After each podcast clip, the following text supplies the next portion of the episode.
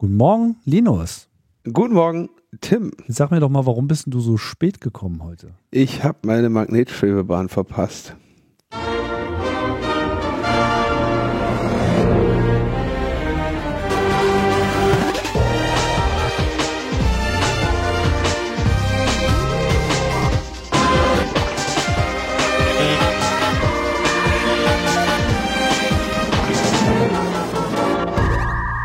Logbuch Netzpolitik Nummer 476 vom 20. November 2023. Und mit uns geht es, wir schweben in die Zukunft. Kurzstreckenmagnetschwebebahn machen wir jetzt.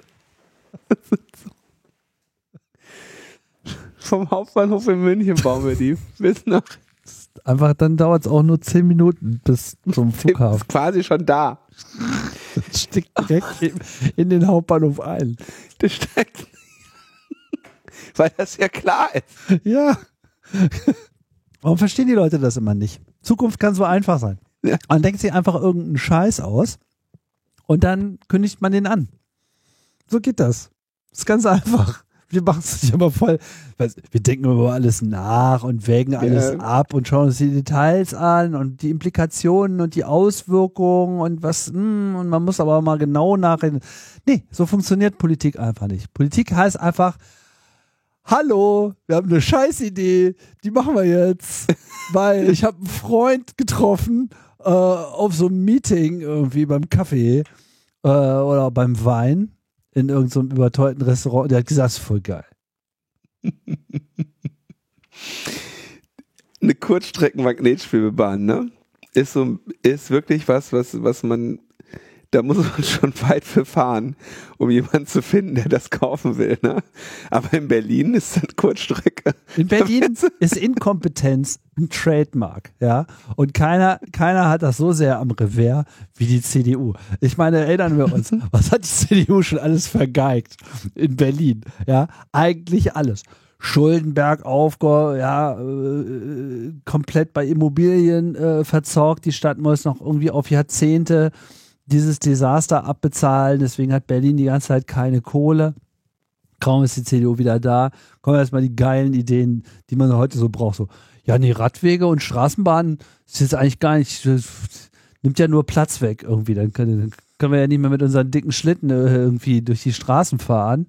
Da müssen wir uns was anderes äh, ausdenken. Und dann so, ja, kommt einer an, sagt dann so, ja, hier nimm noch eine Magnetschwebebahn. Die schwebt dann, die schwebt dann über allem drüber. Das nimmt dann keine Parkplätze weg. Geil! Wenn die, wenn die die gebaut kriegen, ohne dass die Parkplätze wegnimmt, das glauben wir selber nicht. Das ist nämlich, da, weißt du, also geil ist ja die Begründung.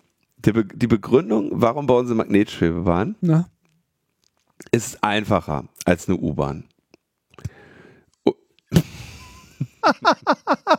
klar, einfacher, total. Ist, ist einfacher. Mhm. Und ist kein Fahrer drin.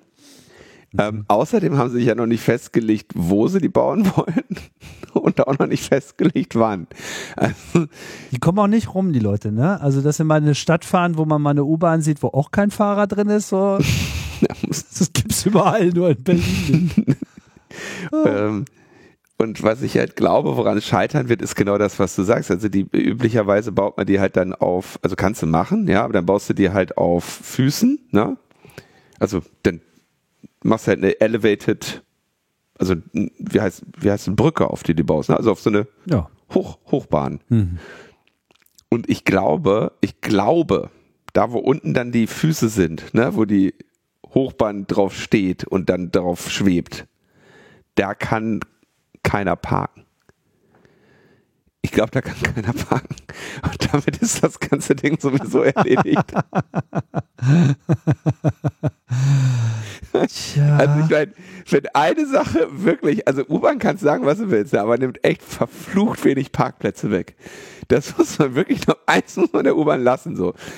Ist ein parkplatzfreundliches Verkehrsmittel. Deswegen wollen sie ja auch gerne U-Bahn bauen, aber dann stellen sie mal fest, es ist so teuer und so schwierig. Und dann, und dann wollen sie ja aber, äh, da wo es aber Sinn macht, ne, eine U-Bahn zu bauen, wie zum Beispiel da unten in Rudow, wo um seit Jahren die U-Bahn so quasi gefühlt 200 Meter vom Flughafen verreckt. Da müssen sie jahrzehntelang drüber nachdenken, ob das eine gute Idee ist, die U-Bahn, die sowieso schon 20 Kilometer zurückgelegt hat und jetzt einfach noch so die letzten paar Meter zum Flughafen. Ah, ehrlich, wer fährt denn mit, mit der U-Bahn zum Flughafen? Das sind doch nur die Plebs. Das braucht doch keiner. Ja, so, so hat es ja auch Berlin geschafft, den Flughafen Tegel in seiner gesamten, in seinem halben Jahrhundert seiner Existenz nur mit dem Bus hin. Nicht mal mit der Straßenbahn anzubinden oder sonst irgendwas, so, so, so einem Scheißbus. Der, der und auch nur einer. Straße, Beuselstraße und dann in so einen Bus. Oh, naja, ich der meine, immer voll gut. und zu spät ist. aber Tegel war ein, ein Taxiflughafen. Also ich bin, äh, ich bin immer mit dem Taxi nach Tegel gefahren. Es war jedes Mal geil. Es war einfach geil. Es war geil. Einmal bin ich sogar mit dem Auto dahin gefahren und ähm, habe dann ähm, unten in dem Ding geparkt. Die, der unten drunter ist ein Parkhaus. Und da konntest du, du konntest nicht nur mit dem Taxi an dein Gate fahren, sondern du konntest mit deinem Auto unten in diesen Flughafen rein und dann stand da A3 und dann hast du da geparkt und dann bist du mit dem Fahrstuhl hochgefahren und dann ähm, bist du auch gebordet. War super, hat aber glaube ich irgendwie 100 Euro am Tag parken gekostet. Das war so ein bisschen der Nachteil. Aber, aber geil. Geil. Ja. Also nur mit dem Bus nach Tegel fahren war mir immer ein bisschen, ähm, aber ich bin sowieso, äh, wer mich kennt, weiß, Busse, Nicht dein Ding? nee. Busse sind für mich die Kombination, also von allen Fahrzeugen das Schlechteste. Also in der Stadt. Ja. Ja, Langstreckebus. Ja, nicht, ja, wieso? Also vom. Also es gibt einen Bus, den ich fahre, den, den fahre ich, das ist der Busliner, aber ähm, alle anderen Busse meide ich.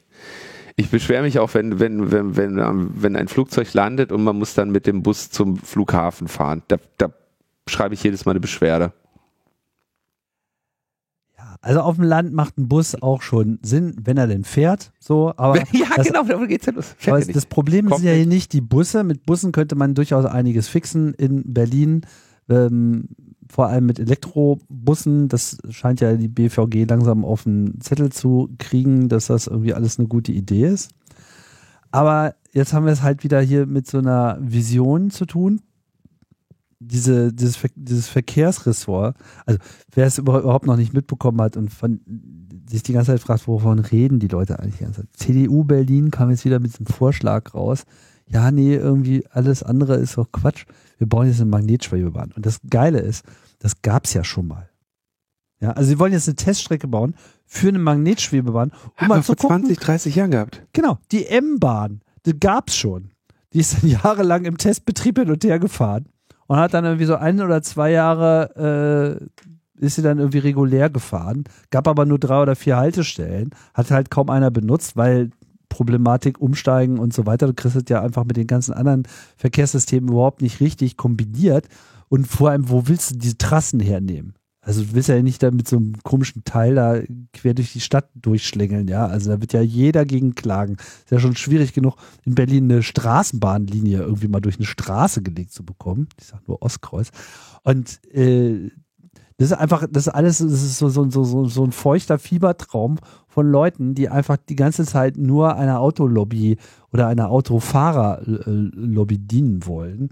Und die die ganze Zeit sagen, ja, unsere Parkplätze müssen aber bleiben und Fahrspuren auch. Und es ist einfach, es ist einfach nur, es ist einfach, also das, ein Magnetschwebebahn ist ein richtig geiles Verkehrsmittel für die Langstrecke. Weil du das, wenn du das Ding einmal in Bewegung hast und dann schön mit deinem Magnet da lang schwebst und so, ne? Und das irgendwie, dann kann das richtig schön seine, ähm, seine äh, Vorteile ausspielen. Aber wenn das alle paar Meter anhält und wieder losfährt und damit mehr steht, als es fährt, dann verliert es halt seine, seinen Effizienzvorteil. Und ich bin mir sicher, dass wir jetzt, das muss ich jetzt nur kurz sagen, damit wir in der nächsten Sendung als Feedback relativ ausführliche Betrachtung der Energieeffizienz von Magnetschwebebahnen im Vergleich der Kurzstrecke zur Langstrecke haben und das einfach als Abhandlung hier ähm, nächste Woche verlesen können. Aber es ist, es ist, es, es, vor allem, es ist ja schon ein Mem, dass ganze Städte ruiniert werden damit, dass man ihnen eine Magnetschwebebahn aufschwatzt und am Ende haben sie diese Magnetschwebebahnleichen in der Landschaft stehen, ja. Es ist, es ist vollkommen sinnlos. Und es ist vor allem, es ist alles schon mal getestet worden, es macht keinen Sinn. Und mal abgesehen von diesen ganzen physikalischen Gründen, die schon dagegen sprechen, ist es halt auch einfach äh, aus, aus Verkehrs- ähm, organisatorischer Sicht vollkommener Unsinn, weil du kannst übrigens auch schnell mit Zügen fahren. Das ist überhaupt gar kein Problem. Du kannst auch mit einer U-Bahn schnell fahren. Ja, die kann einen super Takt machen und ja, und was die Physik betrifft, wenn die bremst, dann erzeugt die sogar noch Strom und braucht nicht äh, Strom. Ja, aber es ist einfach aus, es ist einfach existierende Technologie, da weiß man, was das, was das kostet. Das ist relativ günstig. Das kannst so, dann dieses Argument, ja, man könnte damit ja auch Cargo machen. Das kann man auch übrigens mit einer U-Bahn, wenn man das mal ordentlich plant. Ja, warum gibt es keine Cargo? U-Bahn, so, ich meine, früher hatten wir hier so ein Luftpostsystem in Berlin, da wurden dann die Nachrichten irgendwie mit Luft durchs, durchs Rohr gedrückt. Die ganzen Pakete, äh, die in Berlin ausgeliefert werden, die könnten auch über die Schiene rollen, ja, wenn man das dann halt alles entsprechend äh, organisiert bekommt. So. Aber so kriegt man halt nichts organisiert, wenn man die ganze Zeit die Investitionen in die falsche Richtung löst. Aber wir sind ja kein Verkehrspodcast. Nee, aber, aber ich möchte, wir sind ein Kulturpodcast und ich möchte darauf hinweisen, ja. Politik und Kultur habe ich mir jetzt überlegt. Okay. Wir könnten eigentlich über Politik, Kultur und Gesellschaft sprechen. Logbuch, Netzkultur. ich möchte nur kurz anmerken, dass es 30 Jahre her ist, dass das Thema Magnetschwebebahn bei den Simpsons abschließend erörtert wurde. Es ist 30 Jahre her. 14. Januar 1993. March vs. The Monorail. Geschrieben von Conan O'Brien. Ja, da gibt es einen kompletten Wikipedia-Eintrag drüber. Inklusive äh, dem Monorail-Song von Conan O'Brien und AI Gene. Weiß ich nicht, wer das ist. L Gene? Nee, ist wahrscheinlich L, ja. AIL, ähm, ja, eine, eine, eine, ein Wikipedia-Eintrag mit 36 Referenzen. Ähm, ja, also das Thema ist tatsächlich wirklich lange, schon lange abschließend erörtert. Ähnlich wie alle anderen Themen, die wir hier behandeln. Ja, es macht einfach keinen keinen Sinn und äh, es ist einfach traurig zu sehen, dass die Stadt Berlin jetzt nochmal weitere vier Jahre mindestens verschenkt oder wann ist die nächste Wahl? Nee, die nächste Wahl ist ja gar nicht so weit weg. Ne? Also auf jeden Fall ein paar Jahre ver, äh, verschenkt, mal irgendwie ordentlich durchzustarten in die Zukunft. Naja. Wir haben uns jetzt mal aufgeregt ein bisschen. Aber wir danken auch für die Vorlagen immer wieder, für Witze. Kommen wir zu den anderen äh, Fehlern und Witzen, die wir hier so gemacht haben. Feedback gab es wieder richtig gut. los geht's mit Österreich. Ja, Gregor merkt an, äh, zu Österreich, Karneval gibt es in Österreich auch, heißt allerdings Fasching. Okay. Warum weiß Thomas sowas nicht? Was, was, was, was, was kann Thomas eigentlich? Ja, der ja. ist ja EU-Ebene und so. Der hat, der hat das Land hinter sich gelassen. Ach so, auf EU-Ebene gibt es auch keinen Karneval oder was? Ich glaube, das hat er vielleicht sogar erwähnt, dass es Fasching heißt. Was machen die denn da die ganze Zeit da in der EU? Das ist doch auch die ganze Zeit so ein, naja, egal, verkleiden und so. Zweiter Hinweis, Graz ist nicht in der Nähe von Italien, sondern von Slowenien. Und da muss ich sagen, ich habe nachgeguckt, stimmt. Graz ist sehr viel mehr im Osten, als ich das in Erinnerung hatte. Und tatsächlich, wenn man da so durchstartet, dann landet man in Slowenien. Und ich war schon mal in Graz, aber ich war noch nie in Slowenien. Ich glaube, das nächste Mal nach Graz fahre, fahre ich auch gleich nach äh, Slowenien. Das passiert mir nicht nochmal. So, zum Fasching merkt GR9 an. Äh, also Fasching jetzt sozusagen der Karneval in, äh, in Österreich. Ne? Also, äh, zum Opern. Das, damit wurde natürlich ein komplett neues Thema eröffnet. Ja, das, du wirst sehen, die Kommentare, die geben sich hier wirklich auch die Klinke in die Hand. Ne? Zum Opernball. Laut Wikipedia hat die Ballsaison sehr wohl etwas mit Karneval, Fastnacht bzw. Fasching zu tun. Dort heißt es, der Wiener Operball ist jedes Jahr neben dem Philharmonikerball der gesellschaftliche Höhepunkt der Ballsaison im Wiener Fasching. Er findet immer in der Wiener Staatsoper statt, üblicherweise am letzten Donnerstag vor dem Aschermittwoch. Ja, der letzte Donnerstag vor Aschermittwoch ist Weiberfastnacht slash Altweiber und der Auftakt des rheinischen Straßenkarnevals. Viele Grüße aus dem Rheinland. Das war mir schon irgendwie klar, dass jetzt die ganzen Experten aus dem Westen kommen, aber das ist ja auch schön, wenn der Westen mal was weiß. Nehmen wir das dankend an. Also, Thomas, Ballsaison ist quasi auch Fasching. Und da muss man sich dann auch nicht mehr so richtig äh, wundern. So, aber es geht weiter, es wird noch besser. Zum Thema Helau und Alav, und ich garantiere dir, Linus, das wusstest du auch nicht.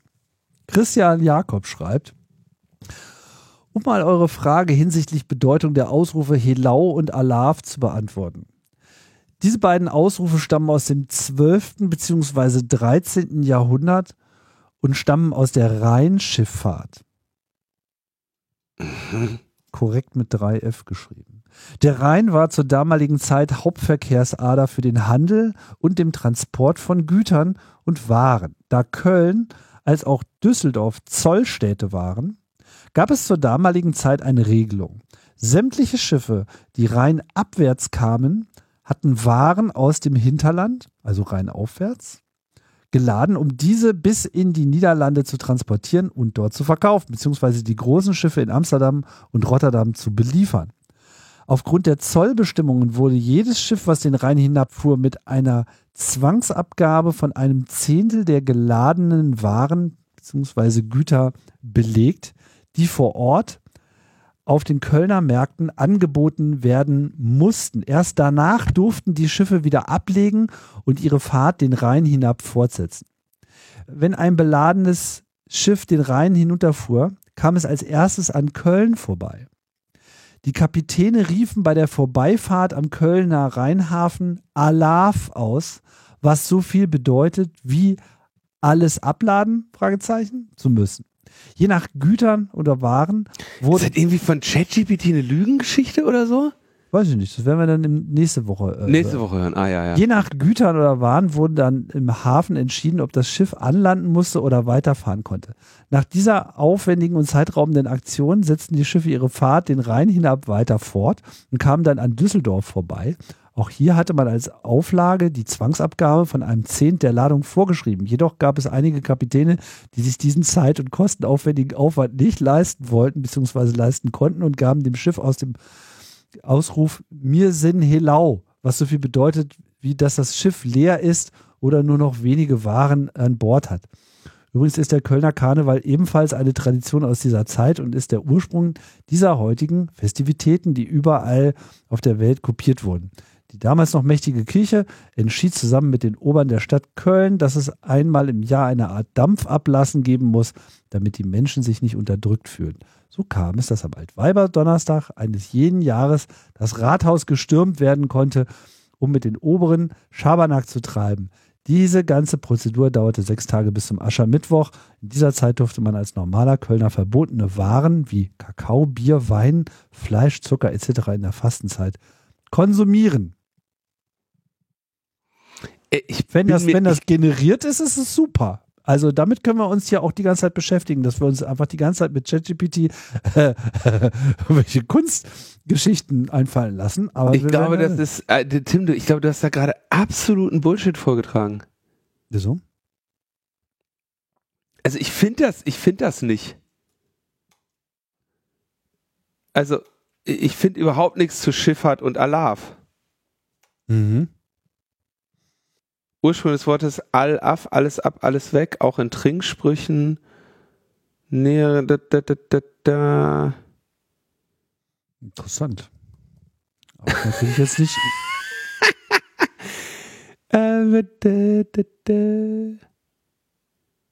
okay, also ja doch, Handelsschiff, das ab zwei, 1259, aber seit Erneuerung des Karnevals ab Also Alarv gibt es seit 1635.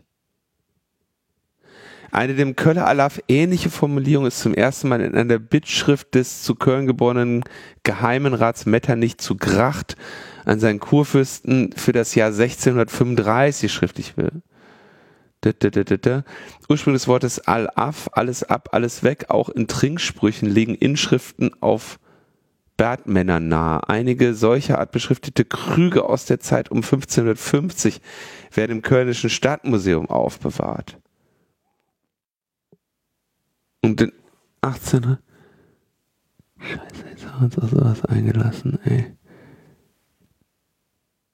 Also, ich habe jetzt mal ChatGPT gefragt. Und ChatGPT gibt dir den Kommentar? Naja, erstmal er hat er dazu äh, nichts äh, gesagt, sondern äh, dann habe ich gefragt, hat das irgendwas mit der Rheinschifffahrt und dem Zollsystem zusammen? Und dann kommt so, ja, es gibt äh, diese These sozusagen, ja, äh, eine Theorie besagt, dass der Ausdruck aus dieser Zeit stammt. Und ähm, genau. Hier heißt es, der Ruf Alarv könnte ursprünglich ein Signal der Schiffer gewesen sein, das darauf hinwies, dass sie keine verbotenen Waren an Bord hatten und bereit waren, den Zoll zu entrichten. Das würde jetzt dieser Darstellung äh, Mhm. entsprechen. Ne? Genau. Ja. Jetzt frage ich nochmal nach Helau. Hängt das auch mit Helau zusammen?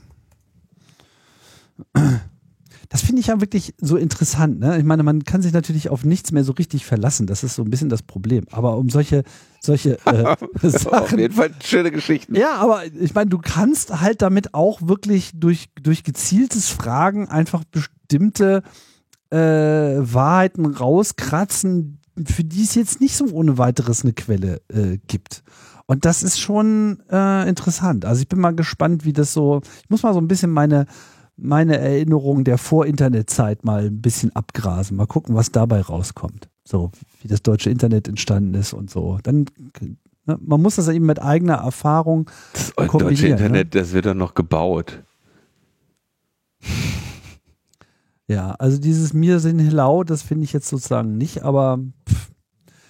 wir werden äh, einfach, wir werden jetzt einfach gucken, was, was, was das Rheinland, was das, das Rheinland muss jetzt liefern. Ja, ist einfach, das, das Also ich jetzt an. glaube, Das Rheinland muss jetzt liefern.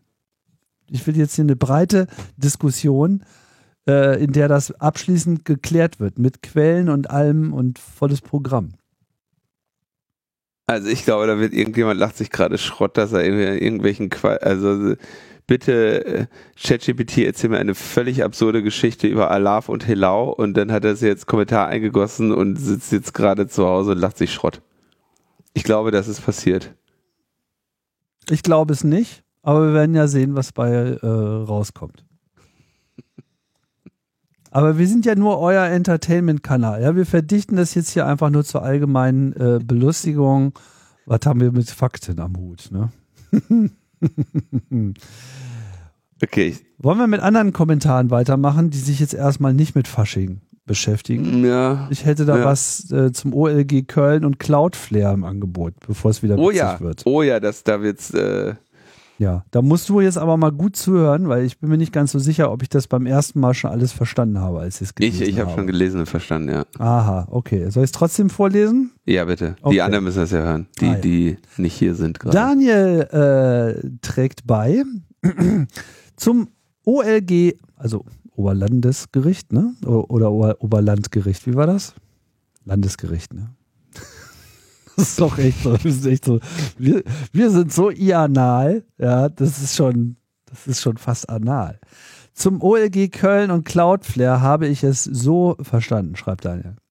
Paragraph 8 TMG, wir müssen jetzt kurz erklären, was die jeweiligen Paragraphen tun. Hm? Müssen wir das? Linus? Willst du ChatGPT fragen oder sollen wir es lieber googeln?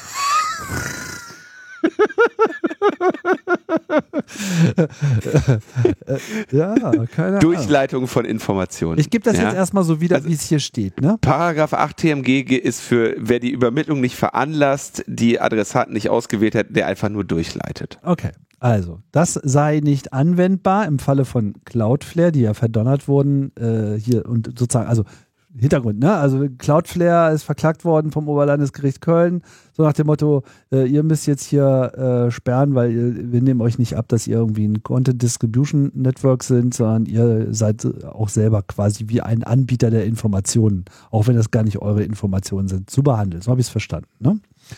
So, und äh, Daniel erläutert sozusagen die Argumentation. Also, Paragraph 8 TMG sei nicht anwendbar, weil dein CDN nicht nur Daten durchleitet, also Köln an Cloudflare, ne, sondern auch selber Kopien erstellen, also Caches und damit die Daten auch speichert. Und Paragraph 9 TMG, wo genau für solch ein CDN ein Haftungsprivileg verankert ist, wurde vom OLG nicht anerkannt, weil, salopp gesagt, das OLG Cloudflare schlicht nicht geglaubt hat, als CDN zu agieren.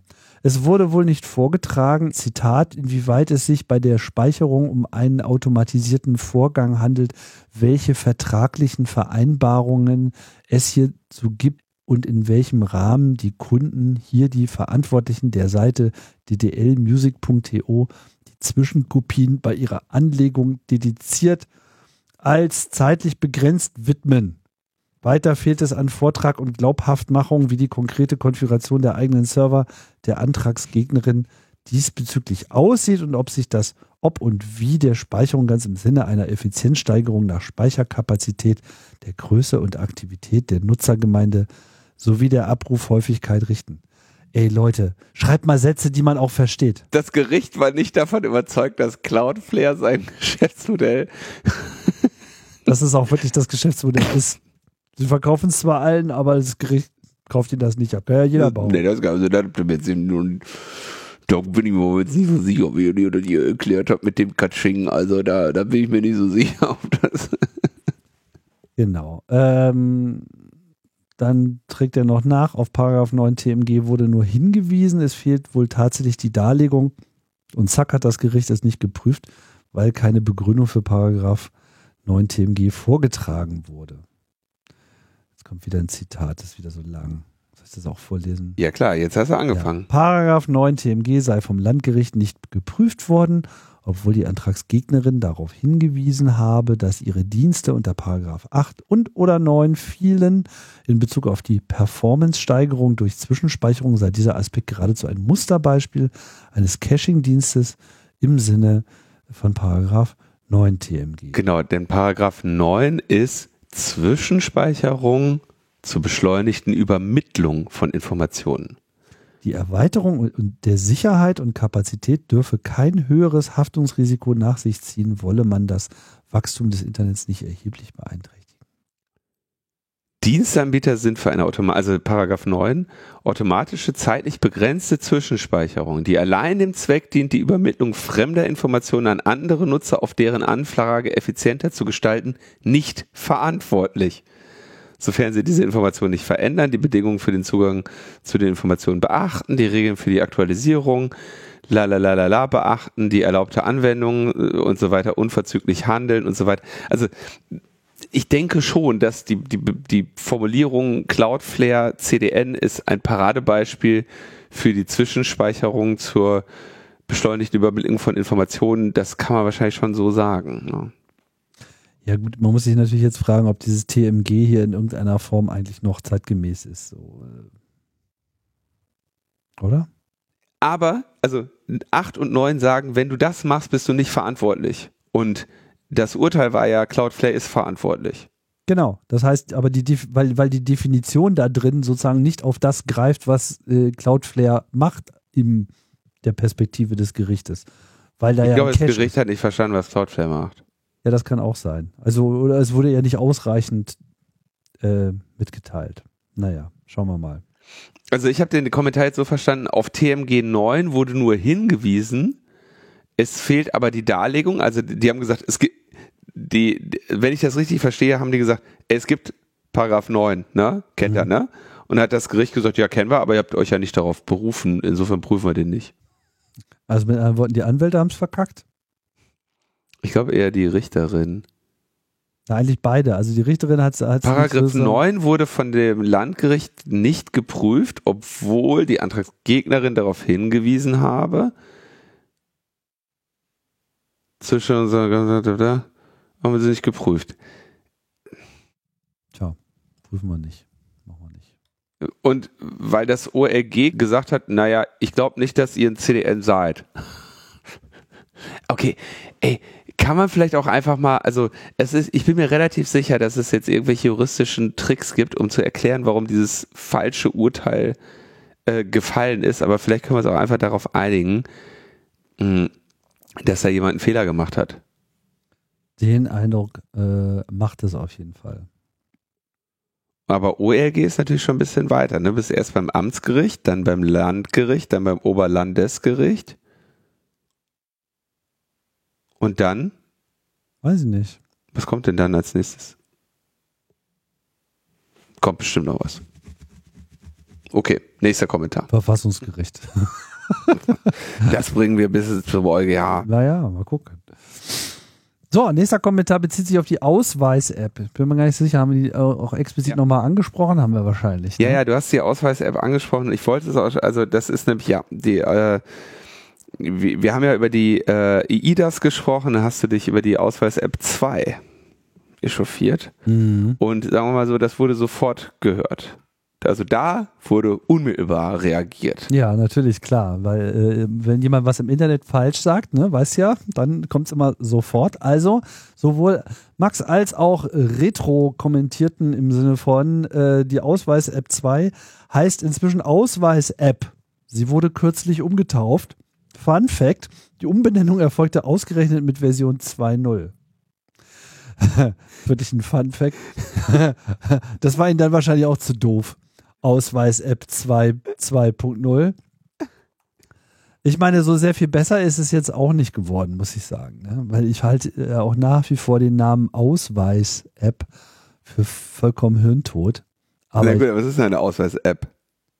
Aber, ja, aber man schreibt geil. doch nicht App in, also okay. das ist so geil. Also es ist das Release 2.0.0 und die, die Änderungen sind Umbenennung der Ausweis-App 2 zur Ausweis-App. Also es ist einfach, ich, es ist, wer denkt sich sowas aus? Was ist das für Menschen?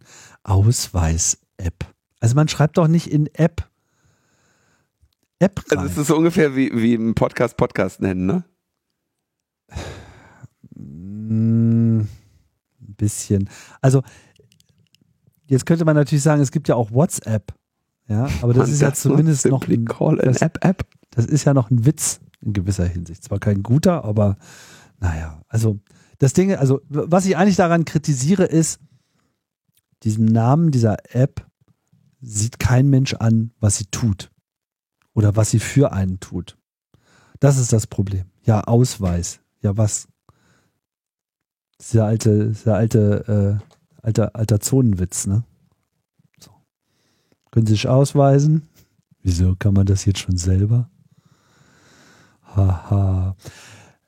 Naja, also auf jeden Fall, äh, sie heißt jetzt Ausweis-App. Schön, super. Sie haben die zwei äh, weggelassen. Ich bin mir sicher, damit sind alle Probleme in Bezug auf Authentifizierung und Ausweisen in Deutschland gelöst worden. Es muss nur noch funktionieren. In die gleiche äh, Bresche schlägt Martin, also nicht in die Bresche äh, der App-Benamsung, sondern hat eine Frage. Und zwar bei der Diskussion um Wallets und Biometrie muss ich auch gleich an Passkeys denken. Diese Alternative für 2FA wird ja gerade von mehreren Big Tech-Konzernen gepusht. Wollt ihr das eventuell auch mal kurz ansprechen, beziehungsweise kritisch betrachten? Mhm. Und äh, ja, ich glaube, wir können da mal kurz einen, äh, einen Überblick äh, geben, finde ich. Ja weil das ist natürlich definitiv jetzt etwas, was äh, kommt, was jetzt sozusagen neu ist und ähm, da hilft es, glaube ich, ein bisschen die, die Begriffe auseinanderzuhalten, um einfach mal zu wissen, wovon wir hier äh, eigentlich gerade so äh, reden. Ne? Ich kann und, das, soll ich das erklären? Hast, ich sehe, du hast da so einen Chat-GPT-Chat verlinkt. Das war einfach nur die Schnitt. Das ist halt das, weißt du, ich meine, wie kann man sich besser etwas äh, strukturiert, schnell generieren als damit? Du kannst das natürlich, war mir schon klar, dass du das jetzt aus dem Kopf machen möchtest. Ähm. Ich, ich möchte das aus dem Korb machen, weil ich nicht. Weil du nicht irgendwas erzählen möchtest. Nee, weil ich, ich glaube, dass das hier tatsächlich nicht so gut erklärt ist. Naja, fand ich schon, aber you may start. Ich würde nee, also du hast, du hast, du hast, ja, ich sehe es gerade. Du hast dann nämlich gefragt, was ist der technische Hintergrund? Das ist das, was ChatGPT als zweites beantwortet, statt es zu, zu Anfang zu erklären. Ne? Mm, also wenn du möchtest, also was ist jetzt dein Ansatz? Möchtest du jetzt den Chat vorlesen oder? Na, ich möchte mal kurz Begriffsklärung. Nein, ich will das nicht alles vorlesen. Es geht mir um eine Begriffsklärung. Ne? Also Authentifizierung, das ist ja auch so ein beklopptes äh, Wort. Ne? Also heißt ja letzten Endes, man soll nachweisen, dass man berechtigt ist, auf irgendetwas zuzugreifen, meistens dadurch, dass man, dass man klar macht, wer man ist. Und seit Jahrzehnten tun wir das im Netz mit Passwörtern und wir alle wissen, was Passwörter für einen Scheiß sind. Ne? Weil Passwörter heißt, ich muss mir was merken das kann ich halt auch äh, schnell vergessen und das kann mir äh, geklaut werden, das kann im Zweifelsfall auch äh, erraten werden, ne? so Name des Hundes, la la la. Gibt es ja immer wieder schöne Beispiele, wenn so Reporter auf die Straße gehen, die Leute zu Passwörtern fragen und so, ja, wie, wie sicher ist denn dein Passwort? Ja, mein Passwort ist total sicher irgendwie. Ich habe da meinen Hund und mein Geburtsjahr reingenommen. Also, ah, wie heißt denn dein Hund? Ja, irgendwie Fifi. Ja, wann bist du geboren? Ja, das hat 67.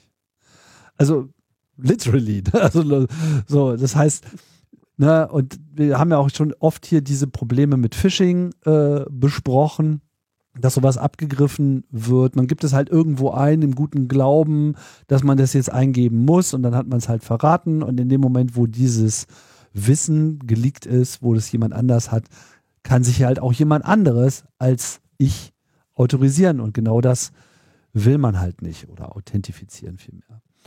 Und seit einiger Zeit gibt es halt diese Ergänzung, dass man eben versucht, die Passwörter dadurch abzusichern, indem man ihnen noch einen zweiten Faktor hinzufügt. Das kennt ihr alle. Das sind die äh, Nummern, die man eingeben muss, die einem vorher per SMS äh, zugeschickt werden. Oder wenn es ein bisschen more sophisticated ist, dann benutzt man eben so ein TOTP-App, äh, also so eine App, die einen immer wieder so Nummernschlüssel generiert, nachdem sie einmal kryptografisch gefüttert wurde. Das heißt, eine, eine, eine Webseite oder ein Programm kann einen fragen, so, okay, jetzt guck mal bitte auf diese App. Ich habe dir ja mal äh, so, einen, so einen kryptografischen Start geliefert und jetzt erzeugt die immer wieder Zahlen und das tut sie alle 30 Sekunden, haut sie eine neue Zahl raus und wenn du mir jetzt die Zahl, die jetzt da gerade generiert wird, sagst, dann weiß ich, dass das sozusagen auf diesem ursprünglichen Key beruht. Und das ist alles ganz gut, aber das ist halt alles unwieldy, das ist halt alles irgendwie schwierig und du hast trotzdem immer noch diese Passwörter, die du immer noch vergessen kannst und die musst du irgendwo speichern und äh, ihr kennt diesen ganzen Scheiß, geben Sie sich ein neues Passwort und dann irgendwie, ja, da muss aber ein Ausrufezeichen und ein lachendes Männchen drin sein, sonst glauben wir dir nichts und so. Also so blöde Regeln oder Passwörter müssen, müssen eine bestimmte Länge haben. Okay, das kann ich verstehen. Oder dürfen maximal nur eine bestimmte Länge haben, was ich überhaupt nicht verstehen kann. Also eine Sache. Also mit anderen Worten, Passwörter sind doof und werden auch durch diese Zwei-Faktor-Authentifizierung äh, nicht so sehr viel besser, dass äh, Leute keine Probleme mehr haben. Und die fördern halt auch alle so ein bisschen dieses Problem, dass man eben ja schnell dann auch irgendwann den Zugriff verliert und dann haben andere Leute vielleicht den Zugriff, man selber nicht. Und jetzt gibt es halt einen neuen Standard, basiert auf dieser FIDO 2 äh, Spezifikation, die halt die gute alte Public-Private Key Methodik, die wir also generell für starke Verschlüsselung überall verwenden, auch endlich zum Einloggen im Web nutzbar macht. Und da sieht es halt so aus, dass wenn man einmal in seinem Account ist, also sich mal identifiziert hat, erstmal natürlich wieder mit Passwörtern, also so wie es bisher läuft. Man legt sich einen neuen Account an und dann sagt man so, okay, jetzt möchte ich aber auch gerne äh, hier den heißen Scheiß haben. Und dann kann man sich einen Pass-Key erzeugen. Und den erzeugt man natürlich wie das eben so ist bei diesen Verfahren, auf dem eigenen Gerät, sprich mein Telefon oder mein Computer, würfelt so einen Schlüssel aus und das ist halt so ein Schlüsselpaar, der so einen privaten und einen öffentlichen Teil hat. Und dieser öffentliche Teil, der wird an diese Webseite gegeben, den privaten, den behält man, den sieht keiner. Und fortan läuft dann halt das Einloggen eben so, wie man das bei SSH, die Nerds machen das schon immer so. Dann sagt die Webseite einfach so, hier hast du irgendeinen so random String, irgendwie, den schicke ich dir jetzt mal rüber. Verschlüssel den mal mit deinem privaten Schlüssel, den nur du hast. Und dann schickst du mir das Ergebnis. Und das kann man halt mit diesem anderen Schlüsselteil, mit dem öffentlichen Schlüssel überprüfen und dann weiß man das. Und das geht Signierst schneller. Nicht verschlüsseln. Bitte? Du signierst den, du verschlüsselst den nicht. Ja, du signierst, also du machst eine kryptografische Unterschrift sozusagen und äh, erzeugst aber so einen so, so Kryptoblob, den du dann halt wieder zurückschickst und daran kann man dann sehen, so aha, weil dieses Ergebnis nur mit diesem privaten Schlüssel äh, erzeugt werden konnte, hast du jetzt nachgewiesen, dass du du bist. So. Und Genau, das Schöne ist aber jetzt, jetzt kommt der entscheidende Punkt, du, du beweist, dass du den Schlüssel hast, ohne ihn zu verraten. Ne, das ist ja der, der, das ist ja der entscheidende, mhm. ähm, der, der, der sehr wichtige Unterschied, der jetzt auch dazu führt, dass es eben nicht ist, ähm, dass du, dass, wenn jetzt jemand mitlauschen würde oder so, dass er eben potenziell das Ergebnis, das, was du zurückschickst, äh, passt nur zu dieser einen Challenge. Und wenn die authentifizierende Instanz beim nächsten Mal äh, fragt, wird sie dir einen anderen Zufallswert geben und das heißt, das, was über die Leitung geht, ist nie das, das wirkliche Geheimnis. Das ist ja die, der, der, der große Vorteil dieser Methode. Genau, also kurz gesagt, Passkeys sind eine tolle Sache.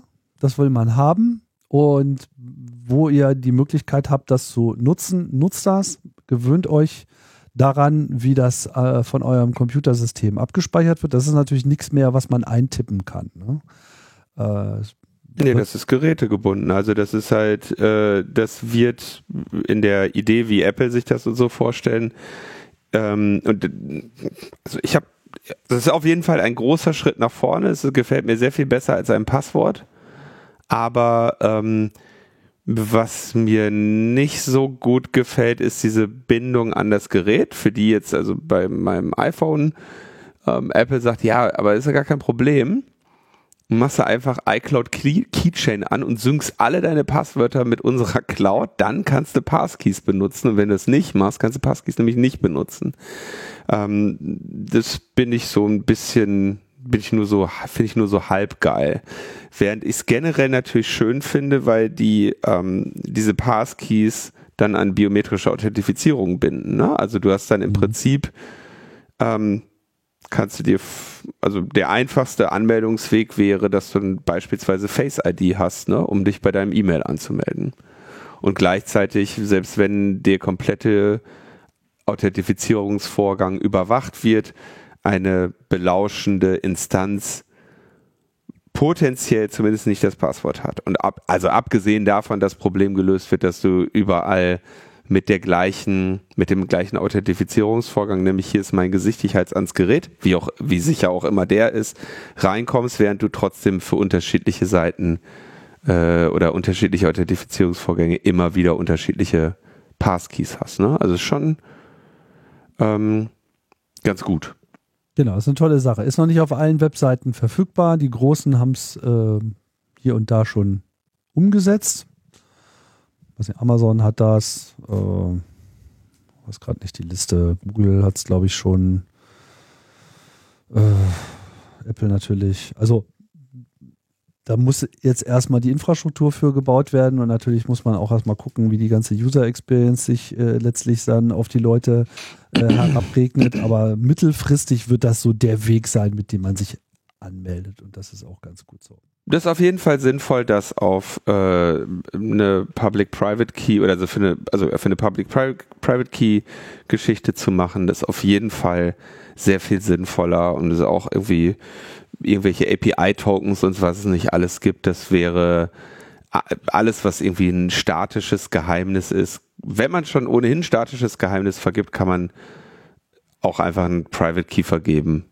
und den sicher aufbewahren. Aber dass diese Technologie jetzt erst kommt, ist auch erkennbar einfach nur damit begründet, dass eben Telefone Primärtelefone und natürlich auch relativ viele äh, Laptops jetzt auch, aber durch die Telefone kam das, dass sie halt ein, ein Secure Enclave haben, also im Prinzip eine, äh, sicher eine eingebaute Smart Card, damit du die Dinger auch vor dem Nutzer verstecken kannst. Und halt die biometrischen Erkennungssysteme, Und also eine- Kamera und die- und, ja, Fingerabdrucksensor natürlich. Ne? Also könntest du auch ohne biometrische Systeme machen, die Technologie kannst du auch äh, ohne alles machen. Kannst du, also wie du schon sagtest, SSH macht das seit eh und je mit keybasierter Authentifizierung. Ähm, aber dass man das, dass man das in der in die Breite den Leuten geben kann, damit die nämlich nicht irgendwie den Private Key in das Feld pasten oder sowas, das ist jetzt erst möglich, weil man genug Endgeräte hat in den Händen der Leute. Und da hat, also das macht natürlich Sinn, das jetzt auch anzusprechen, weil über genau das haben wir, über, also mehr oder weniger diese technologische Basis haben wir ja gestern äh, in der vorangegangenen Folge gesprochen, als es um ähm, diese Wallets und sonst was, was man jetzt alles theoretisch in ein Smartphone werfen kann, gesprochen haben. Genau. So, Also befürworten wir Passkeys ja, tun wir. Also ich tue das. ähm, auf jeden Fall besser als Passwörter. So, weiterer Kommentar äh, von Sternburg. Niedlich, dass Tim zur Untermauerung der Behauptung, Logbuch Netzpolitik sei auch in 500 Jahren noch aktuell, heranzieht, dass es dann immer noch den Karneval gäbe und nicht die Diskussion um die Vorratsdatenspeicherung.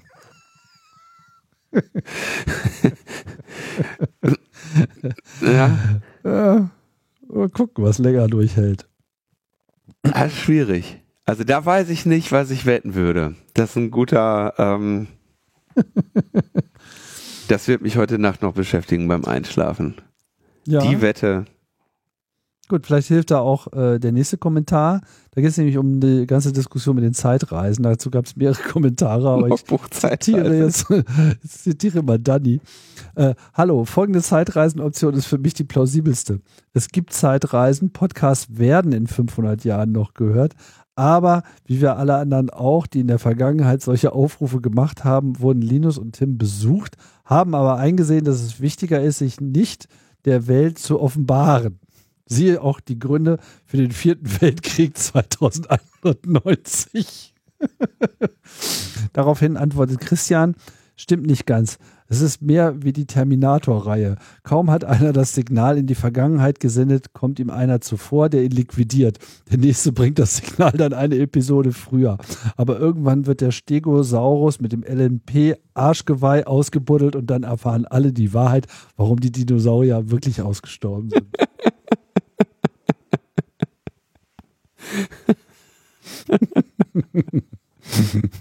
Das lassen wir mal so stehen.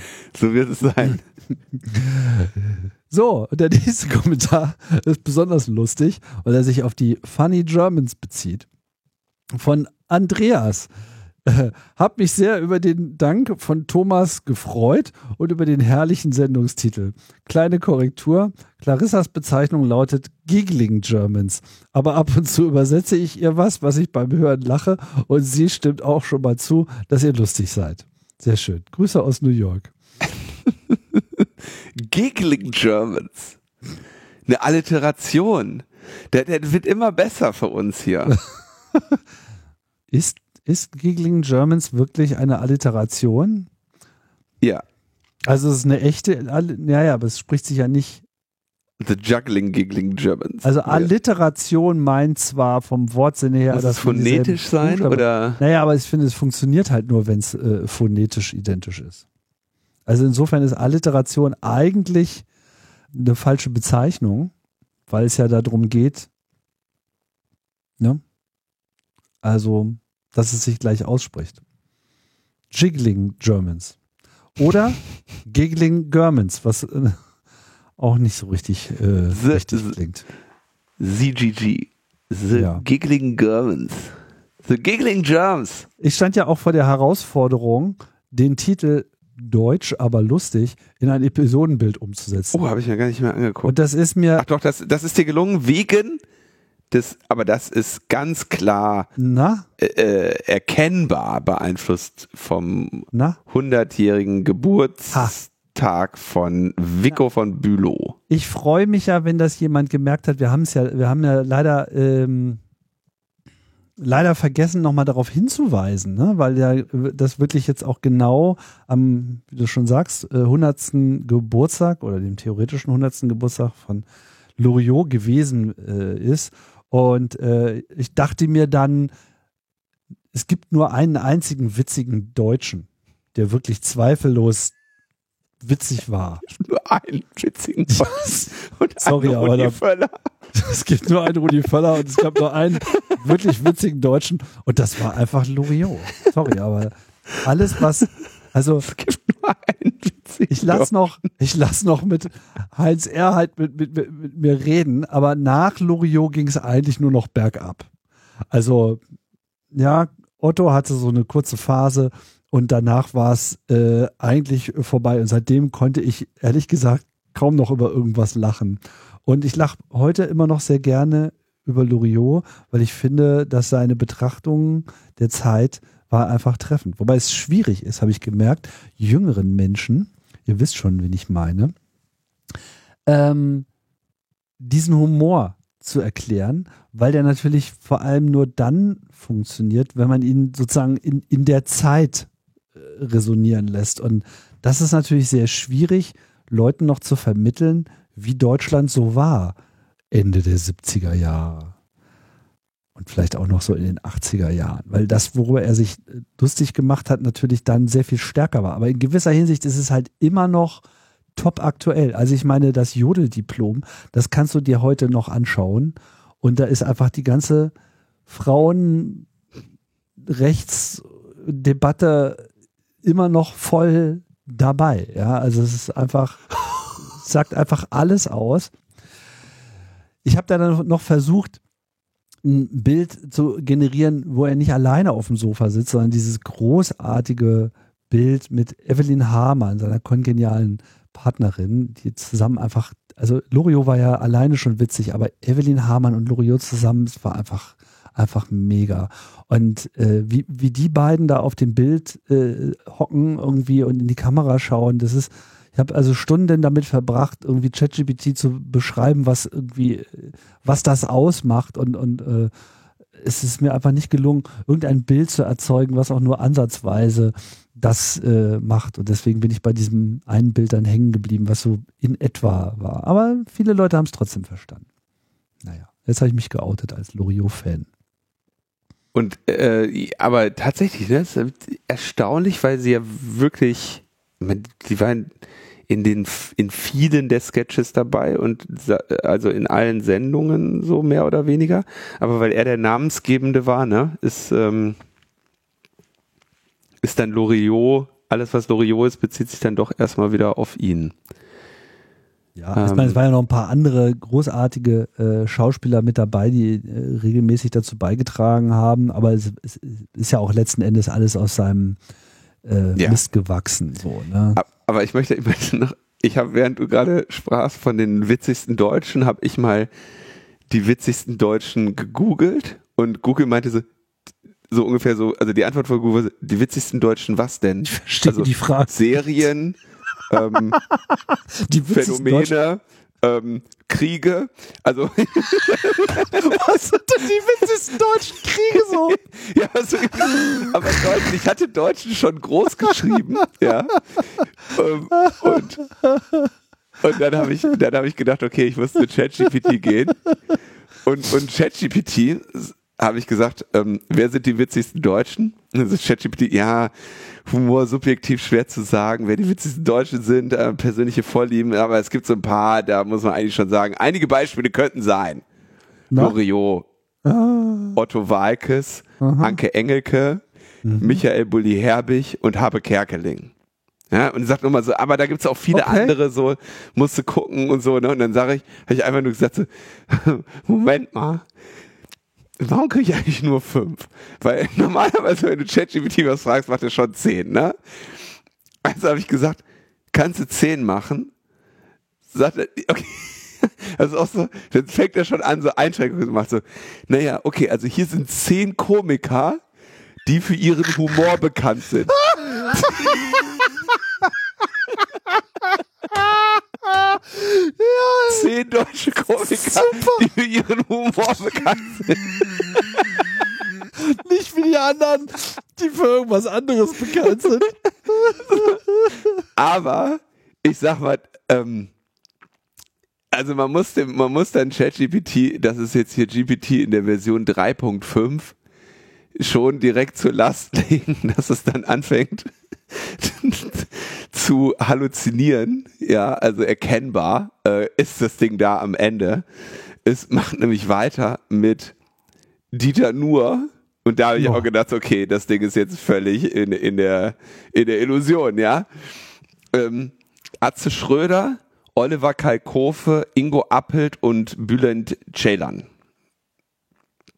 Also klar, im, im, im absoluten De- Delirium nach, äh, nach fünf deutschen Komikern, die für ihren Humor bekannt sind.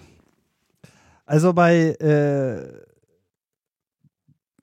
bei, bei Harpe Kerkeling gehe ich ja noch äh, mit. Ja. Jetzt habe ich mal gesagt, was ist denn mit Frauen?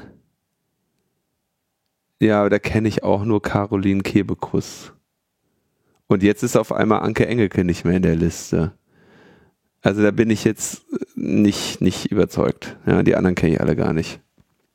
Ich bin auf jeden Fall auch äh, totaler äh, Caroline Kebekus Ultra. Also da gehe ich auch mit. Ich wollte jetzt auch nicht wirklich sagen, dass niemand mehr witzig ist, aber ich finde, dass Loriot hat einfach gut abgeräumt. Und was, was wirklich ähm, interessant ist, er hat ja auch in den 70ern all seine großen Werke, all diese ganzen Fernsehsendungen, die er da gemacht hat, mit denen er so bekannt geworden ist und dieses ganze sonstige Schaffen noch drumherum, auch diese Comiczeichnen, Wumund Wendelin und diese ganzen Sachen, das ist ja alles innerhalb von wenigen Jahren, Ende der 70er Jahre entstanden, so in der zweiten Hälfte der 70er Jahre. Und danach war eigentlich schon wieder Ruhe. Er hat dann später noch Filme gemacht, ja, Mhm. aber es war irgendwie alles gesagt. Also er hat einfach in einer ganz kurzen Schaffenszeit alles rausgehauen und das sind alles epische Werke und das kann man sich noch jahrzehntelang äh, anschauen und auch äh, bei uns ist auch irgendwie so in der Familie Weihnachten ist einfach äh, ohne Familie Hoppenstedt und das Weihnachtsgedicht und so weiter nicht, nicht zu denken. Und es wird immer so sein. Und weißt du, wer noch genau zu dieser Zeit ein Großwerk der Komikerkunst in die Welt gelassen hat? Und es im Wesentlichen auch in, in diesem, diesem kurzen Zeitraum getan hat und danach erstmal eine ganze Weile lang nicht mehr? Nee. Monty Pythons Flying Circus. Oh. Und das war mehr oder weniger zeitgleich und auch die haben so innerhalb von ein paar Jahren äh, im Fernsehen alles rausgehauen. Also ist irre, ne? Die 70er Jahre, wer hätte sie im Verdacht gehabt, aber da waren echt die Großwerke der Humorkunst äh, am, am Start. So. Und danach wurde es ein bisschen schwierig. Tja. Ah, okay, ich habe jetzt mal jetzt direkt gefragt, wer sind denn die witzigsten der Welt? Ui.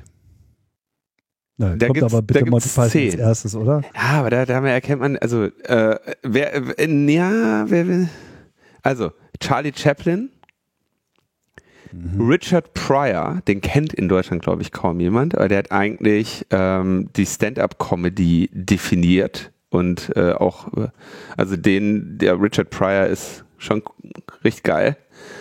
Äh, Lucille Ball äh, in der Sitcom I Love Lucy, dann kommt Monty Python, dann kommt Rowan Atkinson, bekannt als Mr. Bean, äh, Tina Fey von Saturday Night Live, ja, Eddie Izzard, ja, aber der Robin Williams, ja, den hätte man weiter oben einsortieren dürfen. Äh, ja, ja, ja, weiß ich jetzt Da nicht genau. kommst du, glaube ich, nicht, nicht nicht so richtig weit. Nee, nee, nee, nee. Richard, ja, ja. Äh, Aber ich, ich war beeindruckt, dass äh, Richard Pryor gewürdigt wurde. Also wenn ihr alle Namen noch nie gehört habt, dann fangt am besten mal mit Loriot und mit Monty Python an. Das braucht sowieso an keiner Diskussion teilzunehmen, wenn ihr mit dem Werken nicht vertraut seid. Gut. So viel äh, zu unserer deutschen Analyse von Humor. So, haben wir das jetzt auch. Dass wir das mal, Haben wir mal das kurz festgehalten wurden hier so. Die Regeln haben wir jetzt auch schon mal festgezurrt. Genau. So, damit haben wir unseren Feedback-Blog dann äh, auch schon nach einer Stunde verlassen Mhm. und kommen auf ja, ein anderes Geschehen, mh, was äh, die letzten Tage äh, und eigentlich auch immer noch äh, heftig die Runde macht. Ich weiß nicht, vor einer Woche gab es von OpenAI, das haben wir so viel über ChatGPT schon äh, schwadroniert, OpenAI, die Firma, die ChatGPT macht, hat vor einer Woche ähm, so eine Keynote gemacht und das war sozusagen ja so ein bisschen so die, die Keynote äh, des Jahres. Ne? Die kommt ja nicht mehr von Apple. Weiß nicht, ob du es gesehen hast, aber damit haben, du haben sie ja. Notch hast, die haben Bomben äh, Laptops da hergestellt. Eins Line-Up hier, Aktie hoch, alles gut. Ja, aber das ist ja alles dasselbe in Grün. Also das ist ja sozusagen nichts Revolutionäres. So. Und abgesehen davon ist Apple nun gerade in diesem Bereich, äh, der gerade heiß äh, ist, wirklich komplett Stehen sie ein bisschen abgemeldet. schwach, ja. Ja, ein bisschen schwach ist gut gesagt. Scheiße stehen sie da. Also da, da werden sie, da haben sie sich äh, einen strategischen Fehler geleistet. Naja, also OpenAI steht auf jeden Fall im Mittelpunkt und dann haben sie halt diese Keynote rausgehauen und das war dann schon so äh, ein Statement. Es war so, ja, wir drehen jetzt mal so richtig auf und jetzt gibt es hier irgendwie ChatGPT 4 in der Turbo-Version und so weiter. Ne, mit irgendwie, kann sich noch mehr merken, kannst du irgendwie komplette Bücher reinkloppen äh, und dann darüber AI machen. Also das wird wirklich äh, Auswirkungen haben und sie haben irgendwie ihre API verbessert und dann alles billiger und pipapo. Also das waren wirklich so Announcements und alle so, oh, boah, krass. Hier geht's ja äh, richtig zur Sache. Und dann ein paar Tage später, ah ja, Sam Altman, also der CEO, der auch diese Präsentation gemacht hat, im Übrigen äh, unter anderem hatte er als Gast noch Satya Nadella, den Chef von Microsoft, mit auf der Bühne Mhm. die sich gegenseitig belobhubelt haben, wie toll sie sich äh, finden und wie sehr sie gemeinsam äh, in den Sonnenuntergang schreiten. Und ja, ein paar Tage später kam dann die Meldung, ja, das, der CEO Sam Altman ist entlassen. Und Also wie was? Ja, äh, das Board hat sich irgendwie getroffen und hat irgendwie beschlossen, ihn zu äh, entlassen. Grund, ja, äh, irgendwas mit Vertrauen nicht gegeben. Mhm, Ja, Bitte. das ist, äh, aber haben die das, Das war, das war das Statement. also, hat das er sich nicht benommen oder so? Hat er irgendwas gemacht? Keiner weiß, keiner, es gibt nur Vermutungen darüber, was er vielleicht getan hat oder nicht getan hat. Es gibt die Vermutung, dass er äh, am, daran arbeitet, eine neue Firma aufzubauen, nebenbei.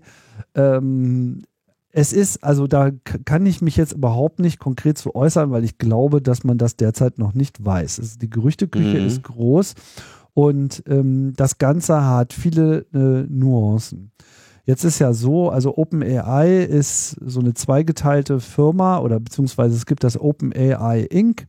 und es gibt ein OpenAI Global LLC. Also es gibt sozusagen einen Non-Profit Container, der die eigentliche Firma ist, wovon Altman auch CEO war. Und unter anderem gehört diesem OpenAI Inc. auch eine äh, For-Profit-Firma, die halt die ganzen Produkte äh, und so weiter macht und Lizenzen verkauft etc. Aber das Ding ist, dass halt OpenAI eigentlich gegründet wurde 2015, also jetzt ziemlich genau vor acht Jahren, ähm, als Ort des Researches und der sollte halt auch äh, offen für die Welt sein, also und das Ganze eben so als Non- Non-Profit, was schon sehr ungewöhnlich war. Unter anderem gehörten zu diesen Gründern auch Sam Altman, aber auch Elon Musk und äh, der Peter Thiel, also die dann sozusagen auch initial da Kohle reingeworfen haben. Die haben dann im Weiteren nicht mehr so richtig viel äh, mit dem Laden zu tun gehabt, außer nämlich Sam, Sam Altman, der dann zunächst im Board war und später dann eben auch CEO wurde. Ja, und der Laden hat also innerhalb kürzester Zeit sehr viel Talent äh, akquiriert. 2018 ist dann äh, Elon Musk raus aus dem Board wegen potenzieller Konflikte, sieht man ja jetzt. Jetzt hat er mit Tesla selber eine AI-Bude gestartet. Und bis dahin war der ganze Laden noch so ein bisschen unter dem Radar. Und 2019, da habe ich auch das erste Mal davon gehört, kam halt dieses GPT-2 raus. Also ihr Transformer-Modell in der zweiten Version. Und das hat halt schon alle total umgehauen, weil das eben in der Lage war, diese Texte zu erzeugen. Also da konnte man das erste Mal äh, generiert Text machen, der irgendwie nicht so robothaft klang, sondern eben einfach klang wie, naja, so wie man ja jetzt heute mit kommuniziert. Ne?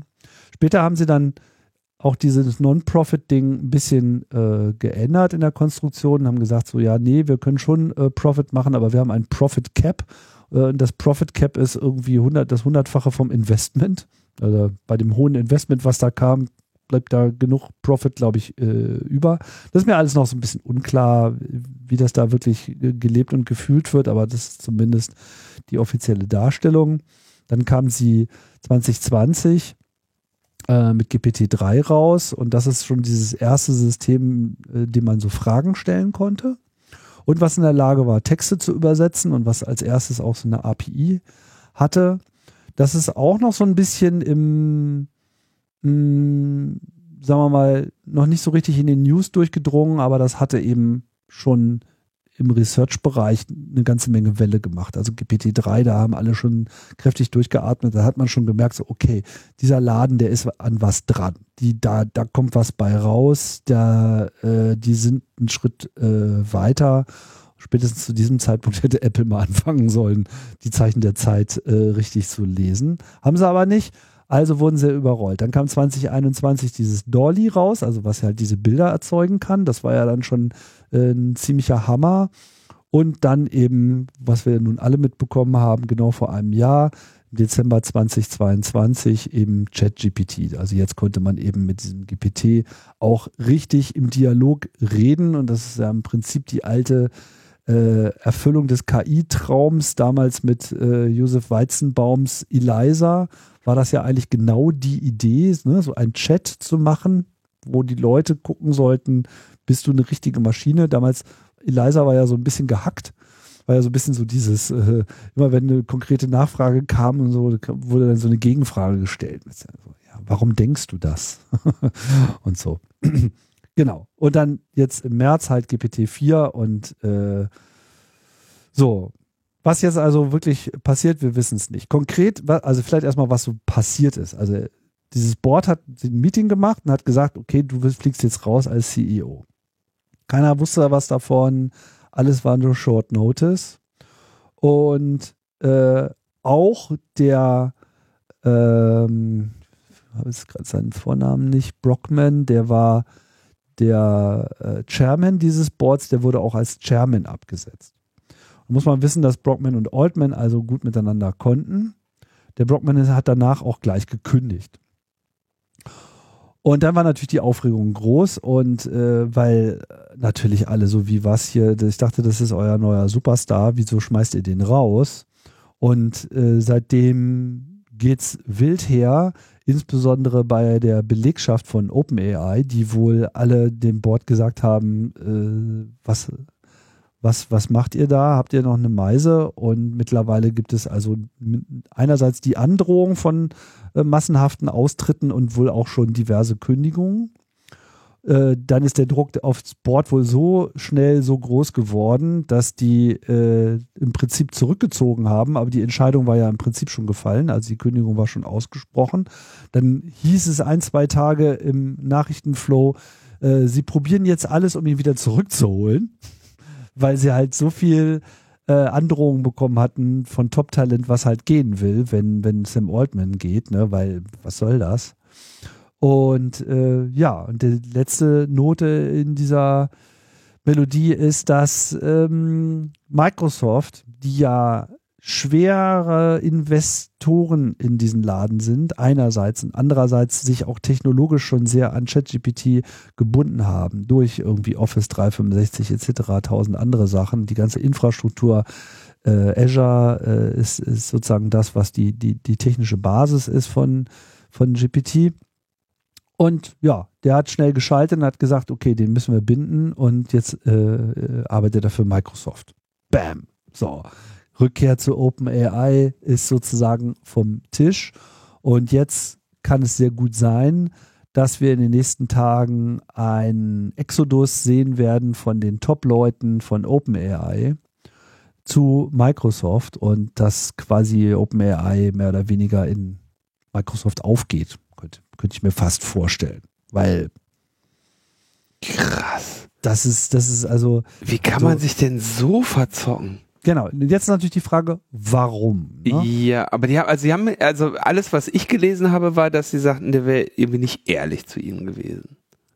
Ja, das war halt so diese Aussage. Was man jetzt wohl, äh, was kolportiert wird, ist, dass vor allem ein weiteres Gründungsmitglied von OpenAI, ein sogenannter Ilya Sutzkever, dahinter steht und dass der quasi so ein Ding mit dem Sam Altman äh, am Laufen hat, weil er auch ein starker Verfechter dieser Non-Profit-Idee ist. Und dass mhm. der ganze Weg, den OpenAI jetzt eingeschlagen hat, mit diesen ganzen Business-Partnerschaften und den Produkten, die sie gemacht haben, ihm nicht gepasst hat.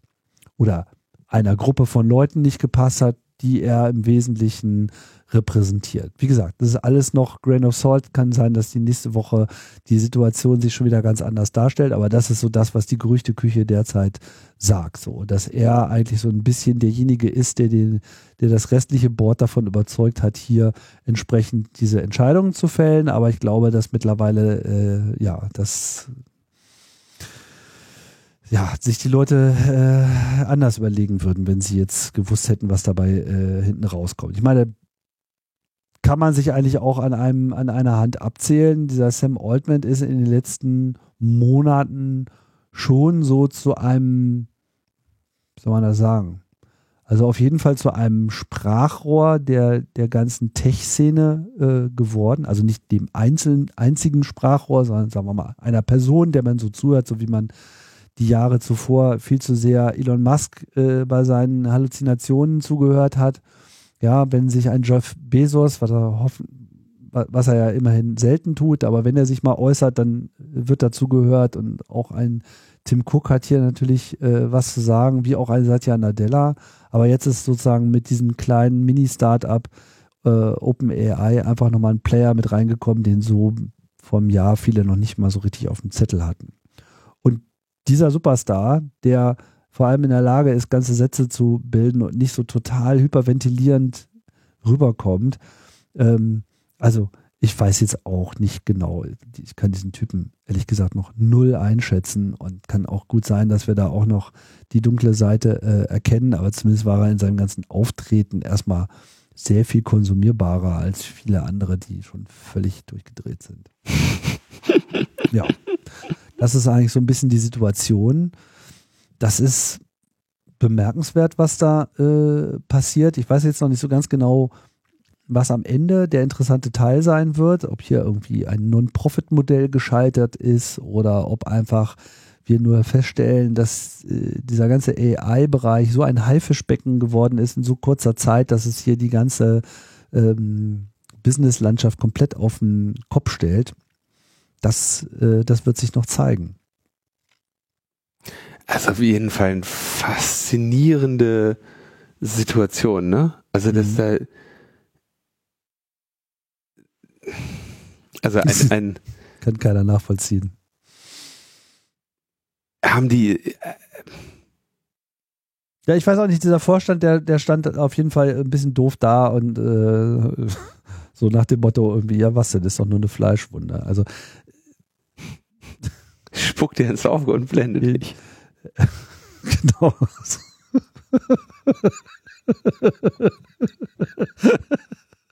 Das ist so viel zu Monty Python und seinem Einfluss. ah. Tja. Ich bin gespannt. Also ich meine, ich bin ich fühle mich schon wieder so ein bisschen schlecht. Ne? Jetzt haben wir so, so viel über ChatGPT geredet und so weiter. Und das ist halt einfach, das ist eine faszinierende Technologie. Es kann sehr gut sein, dass wir hier in fünf Jahren sitzen und auf diese Zeit zurückblicken und denken, Alter, was weißt waren wir? AI? Weißt du, ja. weißt du noch, fünf AIs. Fünf.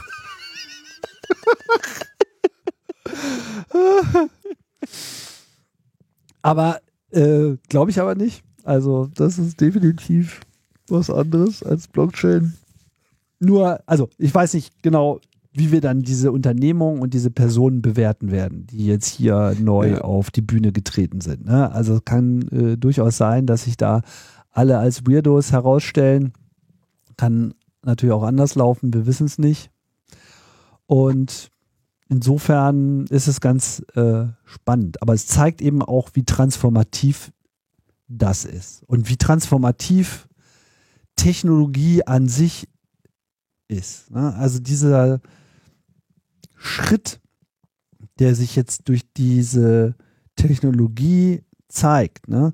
der hat einfach das, das Potenzial, diese gesamte Businesswelt, die gesamte Businesslandschaft wieder komplett neu zu justieren. Das starke schwächer werden und so weiter. Ne? Also Apple ist ein gutes Beispiel. Ne? Also die sind da jetzt wirklich gefordert, da in irgendeiner Form mitzuhalten, weil es einfach absehbar ist. Also nicht so, dass sie da jetzt keinerlei, keine Stakes drin haben, ne? aber sie sind definitiv nicht der, der, der Technologieführer. Mhm. Und ich glaube, das hat auch viel mit ihrer ähm, Firmenkultur zu tun, dass sie gar nicht in der Lage waren, so ein Projekt wie das OpenAI war äh, aufzuziehen. Weil ich glaube, dass diese Offenheit und vielleicht auch dieser Non-Profit-Aspekt dabei ne, schon geholfen hat. Weil es liest sich so ein bisschen, wenn man ein bisschen die Vergangenheit von der Firma reinliest, viele, also sie haben wirklich die Top-Talente aus diesem AI-Bereich oder sehr viele Top-Talente aus diesem AI-Bereich dort versammelt. Und viele haben auch ähm, sich entschieden, dort zu arbeiten obwohl sie von anderen Stellen teilweise so abstrus übertriebene andere Angebote hatten, die also das Finanzielle nochmal bei weitem überstiegen hätten, was sie ähm, dort bei OpenAI bekommen haben. Trotzdem haben sich viele dem angeschlossen, weil es einfach so ein bisschen der Ort war, wo alle so das Gefühl hatten, hier, hier passiert das nächste große Ding und genau das ist ja am Ende auch passiert. Also ich bin wirklich gespannt, was, äh, was dabei rauskommt. Ne? Es ist auf jeden Fall schon mal sehr schön, dass sie sich direkt am Anfang verzoffen und dann von Microsoft irgendwie die Lichtgestalt aufgezogen wird. Das äh, bin ich mal gespannt, ob da noch einige Leute das äh, also als dieser ganze AI-Kram so ungefähr vor einem Jahr losging, als dann viele meinten, ja, die Zukunft gehört dann den, den Open-Source-Modellen und so, ähm, die, ne, und das werden wir alles selber entwickeln, da werden wir richtig geil, da machen wir alle, trainieren wir unsere Modelle und so. Das war ja etwas, wo ich äh, ohne besondere Kenntnis der Technologie erstmal skeptisch war, aus, aus reiner äh, kapitalistischer Erfahrung, dass äh, solche Technologien am Ende dann doch eher in den Händen des großen Geldes äh, landen. Ähm, da sehe ich jetzt auf jeden Fall einen, einen Schritt in die, in diese Richtung. Ja, da sehe ich jetzt also keinen, keinen Schritt in die ähm, Demokratisierung dieser Technologie gerade, wenn der, wenn da das Open AI Ding zerlegt wird und der und der CEO die Lichtgestalt zu Microsoft geht. Also habe ich auf jeden Fall schon vorher auch schon mal so in der Form gesehen. Also dieser Ilya Sutzkever ist natürlich auch ein sehr interessanter äh, Mensch. Also nicht nur, dass er den Laden mitgegründet hat, sondern er gehört ja auch zu den, also er gehört auch wirklich zu den Leuten, die dieses ganze Deep Learning äh, vorangebracht haben. Also äh, auch zusammen da mit diesem Geoffrey äh, Hinton äh, sozusagen an den ganz entscheidenden Sachen mitgearbeitet. Auch das AlphaGo, was wir hier schon besprochen haben, da gehört er zu den Co-Autoren. Also, und der war halt der, oder ist noch der Chief of Science sozusagen. Also der ist sozusagen jetzt nicht nur irgendwie so ein Board-Member, sondern der ist der Head of Science, der Wissenschaftschef quasi bei OpenAI gewesen. Und das ist halt jetzt wirklich irre, ne? Also dass in diesen Laden jetzt da so, ein, so eine Trennung durchgezogen wird von Pro und Contra äh, Sam Altman, was auch immer da letzten Endes jetzt der Auslöser war. Und es sieht also sehr danach aus, dass Microsoft demnächst ein paar äh, ridiculously paid äh, neue äh, Mitarbeiter bekommt, die sie aber mit Kusshand, glaube ich. Okay, dann kommen wir mal zu, zu äh, weiteren unterhaltsamen Nachrichten aus Deutschland. Wir haben uns ja jetzt schon äh, unsere Schwierigkeiten besprochen, fünf deutsche Komiker zu finden, die sich durch Humor auszeichnen. ähm, Nachrichten gibt es aus dem, aus dem Infrastrukturausbau in Deutschland. Und zwar sind eigentlich zwei Meldungen, die ich hier sehr, sehr spannend finde. Also wir haben eine Mobilfunkinfrastrukturgesellschaft des Bundes, ja, seit drei Jahren. Und die war jetzt seit drei, die war drei Jahre tätig und kann jetzt etwas feiern, weil sie zum ersten Mal gleich mit zwei Projekten die komplette Förderkette durchlaufen hat. Ja, also die haben nur drei Jahre gebraucht, um de facto zwei Mobilfunkantennen jetzt zu bauen. Was? Wirklich? Zwei? Ja. Und das ist ein Scheuer-Projekt. Insofern ist das irre, dass die überhaupt was hingekriegt haben. Also vom äh, damaligen Minister für Verkehr, Verkehr und digitale Infrastruktur Andreas Scheuer. Ähm, hat etwas länger gebraucht als ursprünglich vorgesehen. Ja, aber immerhin war, also war jetzt nicht ähm, wie jetzt so eine Mautgeschichte oder so völlig äh, ergebnislos und nur mit Strafen und so äh, verbunden, sondern die haben also jetzt ähm, eine, eine dreijährige Planungszeit durchlaufen. Damit bauen sie jetzt in der Gemeinde Markt Lahm. Oder ich weiß mir jetzt nicht ganz klar, ob die Gemeinde Markt Lahm heißt oder ob Lahm der erste Vorname des Bürgermeisters ist, aber wahrscheinlich heißt die Gemeinde Markt Lahm und der Bürgermeister Peter Rosberger. Ja. Und der freut sich jetzt auf den Turm, der wird von der Deutsche Funkturm Management GmbH gebaut. Das ist die äh, Mastbetreibergesellschaft der Deutschen Telekom ausgegründet natürlich. Den haben, die haben mehrere zehntausend Standorte, beispielsweise auf Fernsehtürmen und so. Allerdings nicht zu früh, ähm, weil das kann jetzt nicht sofort in Betrieb gehen. Es fehlen noch die Antennen und der Strom. Aber die haben jetzt da wahrscheinlich einen Mast gebaut. So. Und das ist doch schon mal feierlich, das ist doch schön. Da können wir uns doch, können wir uns freuen. Ähm, und in Möhnesee im Landkreis Soest äh, wird äh, auch ein, ein, ein Mast gebaut. Ähm, na, das ist eine, äh, das ist an der Möhnetalsperre und da fahren gerne mal Leute aus dem Ruhrgebiet hin. Die haben dann da auch bald Empfang. Da wird dann von Vantage Towers, das ist die äh, Mastausgründung von Vodafone, eine Antenne in Betrieb genommen. Ja, und hier werden wir das so. ja, es, die haben aber dann, die MIG hat eine Markterkundung gemacht, da haben sie insgesamt 1300 äh, Standorte. Mh, hm, also sie haben an 1700 Standorten sich umgeschaut, dann blieben 1300 über. Und für 50 von diesen 1300 Standorten, wo man mal was machen müsste, äh, wurde dann die Förderfähigkeit festgestellt. Ja, also. so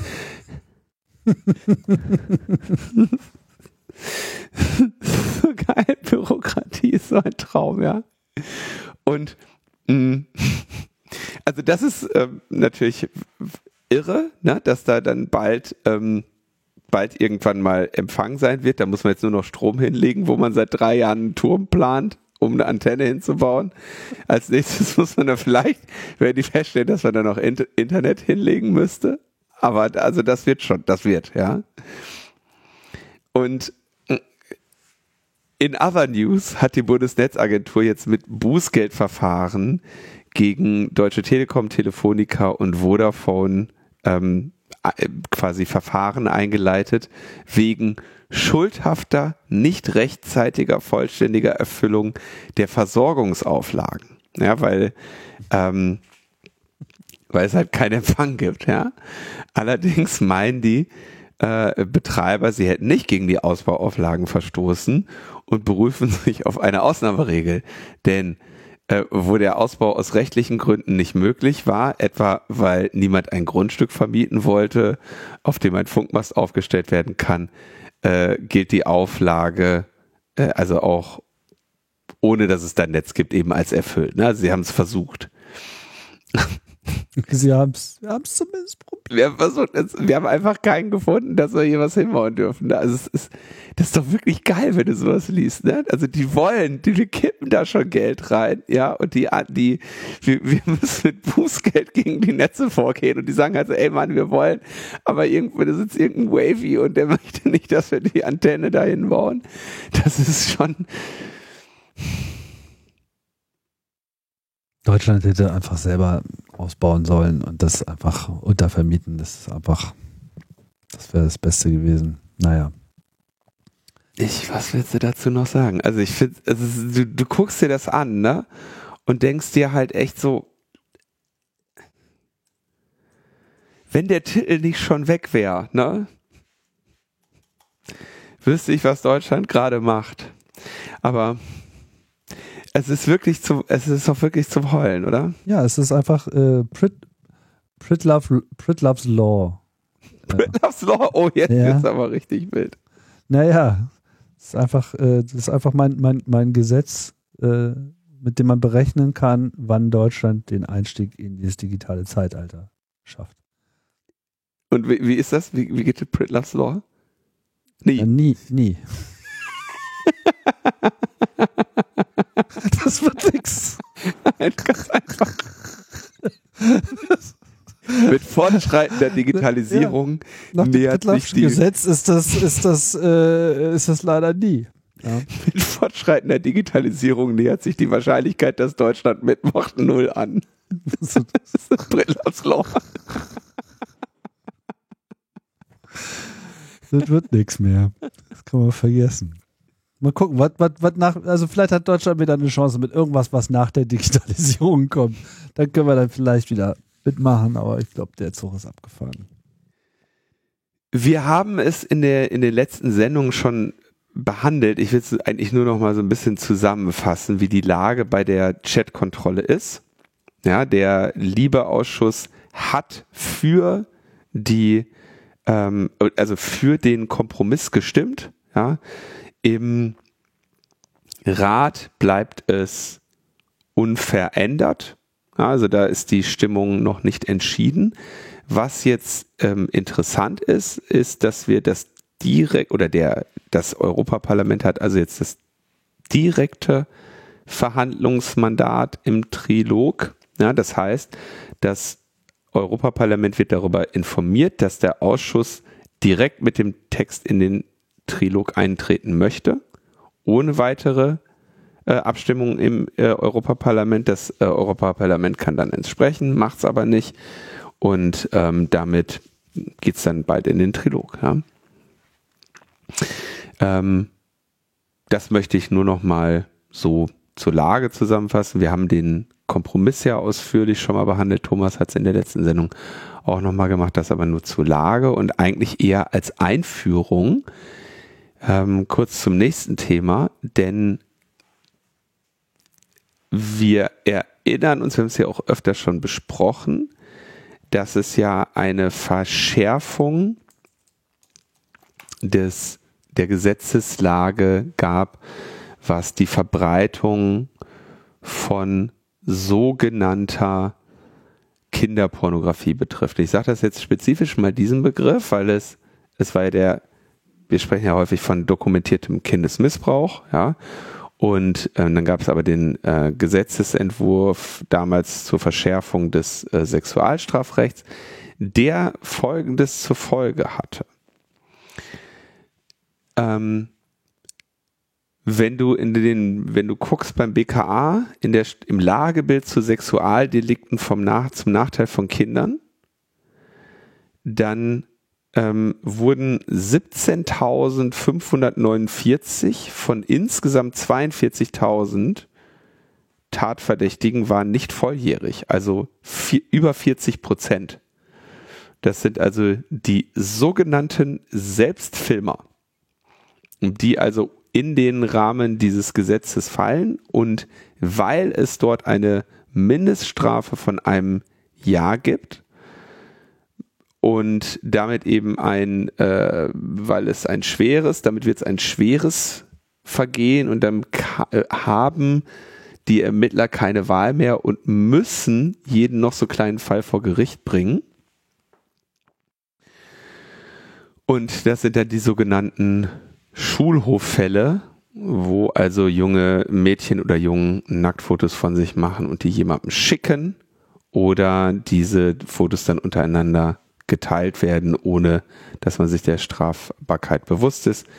Da äh, möchte also jetzt unser Justizminister Marco Buschmann ähm, den Paragraph, den relevanten Paragraphen 184b des Strafgesetzbuches ändern, um ja diesem großen Problem ähm, Einhalt zu gebieten. Das wird be grüßt vom Deutschen Richterbund, ja, der anmerkt, das Recht sei damals gegen den Rat aller Expertinnen und Experten verschärft worden. Die vermeintlich gute Tat des Aufklärens habe sich zum Bumerang gewandelt. Der Deutsche Anwaltsverein begrüßt das ebenfalls. Und ähm, wir behandeln das hier deshalb, weil es natürlich auch äh, große Konsequenzen für diese ursprünglich geplante Chatkontrolle Ansätze gehabt hätte mhm. wenn die dann demnächst von der AI überwacht werden und ähm, vor Gericht landen, wenn sie sich fröhlich austauschen und ihre Jugend genießen. Dann möchte ich noch den Fundraiser auf GoFundMe äh, benennen. Ich habe wir werben ja relativ selten, wenn irgendwo Geld gesammelt wird, aber wir haben ja auch äh, beim Camp Julian Hessenthaler hier gehabt. Ihr erinnert euch sicherlich alle an unsere Live-Sendung vom Camp. Haben wir äußerst gutes Feedback für unseren unterhaltsamen, gewitzten und äh, geschichtsträchtigen Gast bekommen.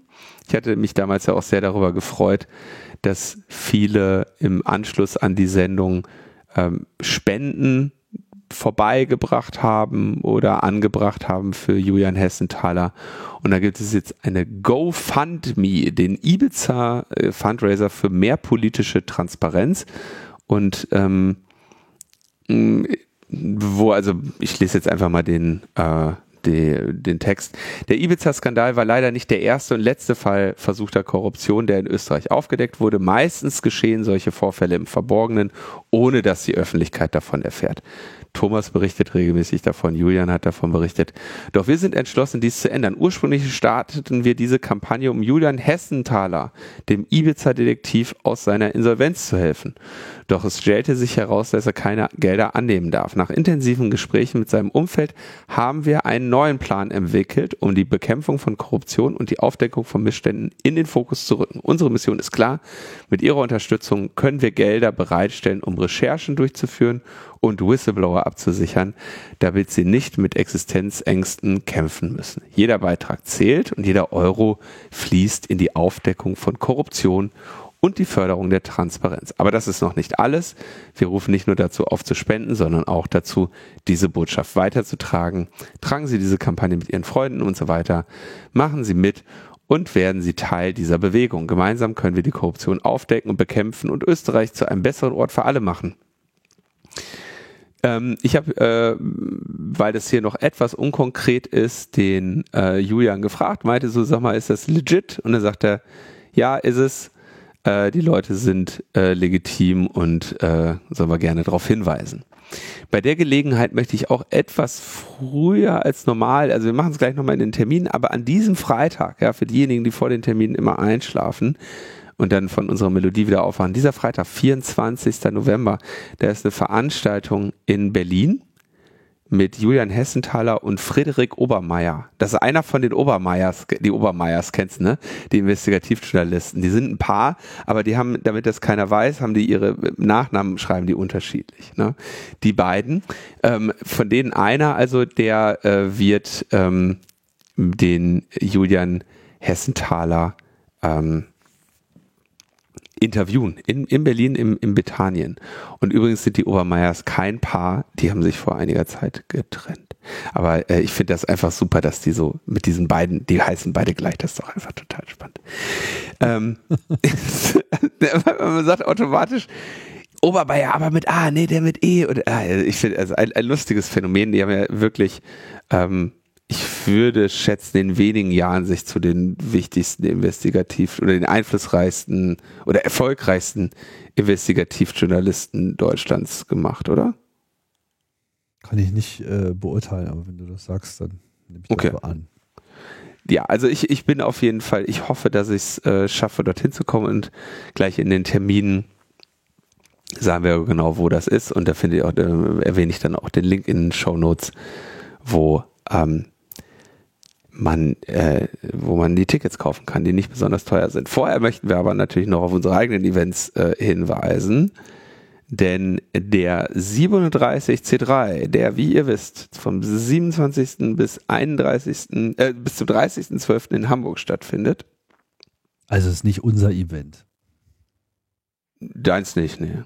Deins auch nicht. Ich, ich muss da, ich, ich, ich bin an der Organisation beteiligt. Ja, okay, gut. Dann Aber es ist kein nur um das mal klarzustellen. Ja, genau. Es ist ein, es ist ein Chaos Communication Kongress präsentiert von Logbuch Netzpolitik.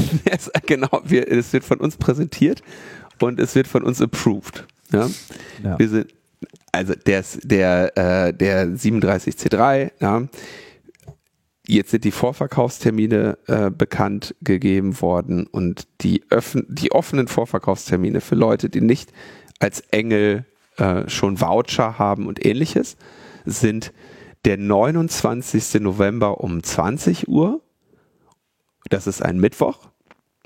Das ist der Mittwoch in etwas mehr als, na, also ziemlich genau einer Woche. Und der, also der Mittwoch, der 29. November um 20 Uhr und der Samstag, der 2. Dezember um 15 Uhr. Da finden also öffentliche Verkäufe statt, wo man ohne irgendwelche äh, Voucher Tickets kaufen kann. So. Was bedeutet das? Erstens keine Sorge, auch für diese Voucherphasen sind die Kontingente begrenzt. Ja, das heißt, es wird zu diesen Terminen auf jeden Fall Tickets geben. Und das wird auch, werden auch viele Tickets sein.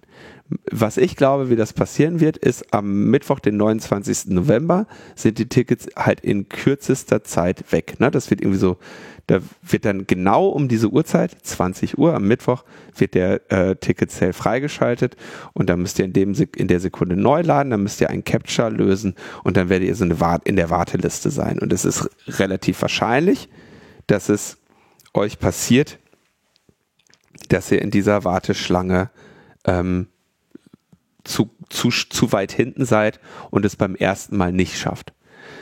Dazu zwei Dinge. Erstens, nicht alle kaufen alles zu Ende und diese Warteschlangenpositionen expiren ja auch irgendwann, sodass es durchaus sinnvoll ist, den Browser-Tab auch länger offen zu halten, bis, bis ihr vielleicht glaubt, dass ihr, wenn ihr vielleicht glaubt, ihr kämt nicht dran, dass ihr eben trotzdem drin bleibt. Zweitens, am Samstag, den 2. Dezember um 15 Uhr solltet ihr es nochmals versuchen, weil üblicherweise, ne, wenn der Andrang hoch ist, heißt das ja nicht, dass auch der letzte Verkaufstermin wirklich komplett überrannt wird. Das war beim Camp ja auch so. Da gab es auch mehrere Verkaufstermine. Die ersten Verkaufstermine waren dann alle immer schnell weg. Ne? Und der letzte Verkaufstermin, der war dann anfangs weg, so für eine halbe Stunde, und dann plötzlich sind die ganzen alten äh, Wartelisten ähm, Positionen oder ähm, reservierten Tickets expired und dann war es auf einmal noch tagelang, dass es da Tickets gab. So oder so würde ich euch empfehlen, an beiden Terminen teilzunehmen und ich bin mir relativ sicher, dass ihr enorm gute Chancen habt, ähm, da am Ende auch Tickets zu bekommen. Man muss sich eben nur ein bisschen Mühe geben. Natürlich wird dann im, würde ich auch damit rechnen, dass wenige Tage vorher aufgrund von Erkrankungen, Schicksalsschlägen, äh, unvorhergesehenen Geburtstagen und so weiter, ähm, verliebt äh, plötzlich ähm, nochmal Tickets irgendwo spontan im Umlauf sind. Ähm, und da würde ich also wer sich da bemüht, den, den rechne ich nach wie vor relativ hohe Chancen aus. Standardticket kostet ähm, 175 Euro. Der durchschnittliche Eintrittspreis müsste eher so bei 180 liegen. Also wer es sich leisten kann, kann gerne zum Supporter-Ticket greifen. Man kann auch immer mehr bezahlen, so Supporter-Tickets um 200 Euro. Und wer äh, den ganzen Kram, also Business-Reise irgendwie vom Arbeitgeber bezahlt bekommt, möge dann auch, sagen wir mal, Businesspreise zahlen. Ja, also dass diese Veranstaltung eine viertägige IT-Security und Gesellschaftskonferenz von, denke ich mal, doch relativ bedeutsamen Inhalten und Größe so günstig verkauft wird, es liegt halt daran, dass es sich an eine Community richtet und wer das da als Dienstreise ähm, sieht ähm, oder bezahlt bekommt, der darf dann auch gerne ehrlich sein und das Business-Ticket ab 550 kaufen. Wer jemals bei irgendeiner Security-Konferenz war, weiß, dass das immer noch ein äußerst geringer Preis ist für eine solche Veranstaltung. Natürlich für Leute, die ähm, sich der Community zugehörig fühlen und diese Preise äh, von über 100 Euro nicht in der Lage sind zu bezahlen, gibt es das äh, Friends-Ticket. Dafür müsst ihr euch halt mal direkt beim Organisationsteam melden, so eure Situation schildern und dann gibt es da auch Möglichkeiten. Also für alle was dabei, aber klar, diejenigen, die da sind, werden sich ein bisschen darum bemühen müssen. So ist das. Ja, es ist teuer geworden, äh, solche Veranstaltungen durchzuführen. Also gerade äh, Veranstaltungsbranche ist wirklich nach Corona durchs Feuer gelaufen. Erstmal, weil sie natürlich überleben mussten. Aber danach gab es da, ich würde mal fast sagen, tektonische Verschiebungen. Ne? Also viele Leute sind, ähm, also ich denke generell war das in dieser Corona-Zeit so, dass, dass viele sich auch über Sinn und Wert ihrer eigenen Beschäftigung äh, Gedanken gemacht haben, weil sie einfach mal diesen Break auf einmal hatten, mal über alles nachzudenken. Und äh, viele haben dann nicht mehr in diesem Veranstaltungsbereich gearbeitet, weil das halt oft auch ein Bereich ist, der mit sehr schlechter Bezahlung daherkam, mit sehr viel Stress, sehr viel Zeitdruck etc. Dementsprechend sind viele abgewandert. Die, die dann geblieben sind, die wollten sich aber auch richtig bezahlen lassen. Dadurch, dass dann eben die Nachfrage größer war als das Angebot, äh, konnten dann diese Preise auch erzielt werden. Und ja, das äh, drückt sich natürlich dann auch in den Gesamtkosten aus, wenn man so ein komplettes Konferenzzentrum mietet. Das ist äh, alles nicht billig. Insofern ist es immer noch ein Discountpreis, auch wenn ich natürlich sehe, dass viele dann vielleicht noch irgendwelchen historischen Preisen nachtrauern, wie dieser Kongress irgendwann mal gekostet hat, aber ist auch nicht mehr die gleiche Veranstaltung und es gibt auf jeden Fall immer Wege, äh, Härten ausgleichen zu lassen. Und da soll man sich dann auch nicht zu schade sein, äh, diese Wege dann zu beschreiten, wenn es denn wirklich erforderlich ist. Ja, dann können wir ja mal die anderen Termine verkünden, oder? Jo. Okay.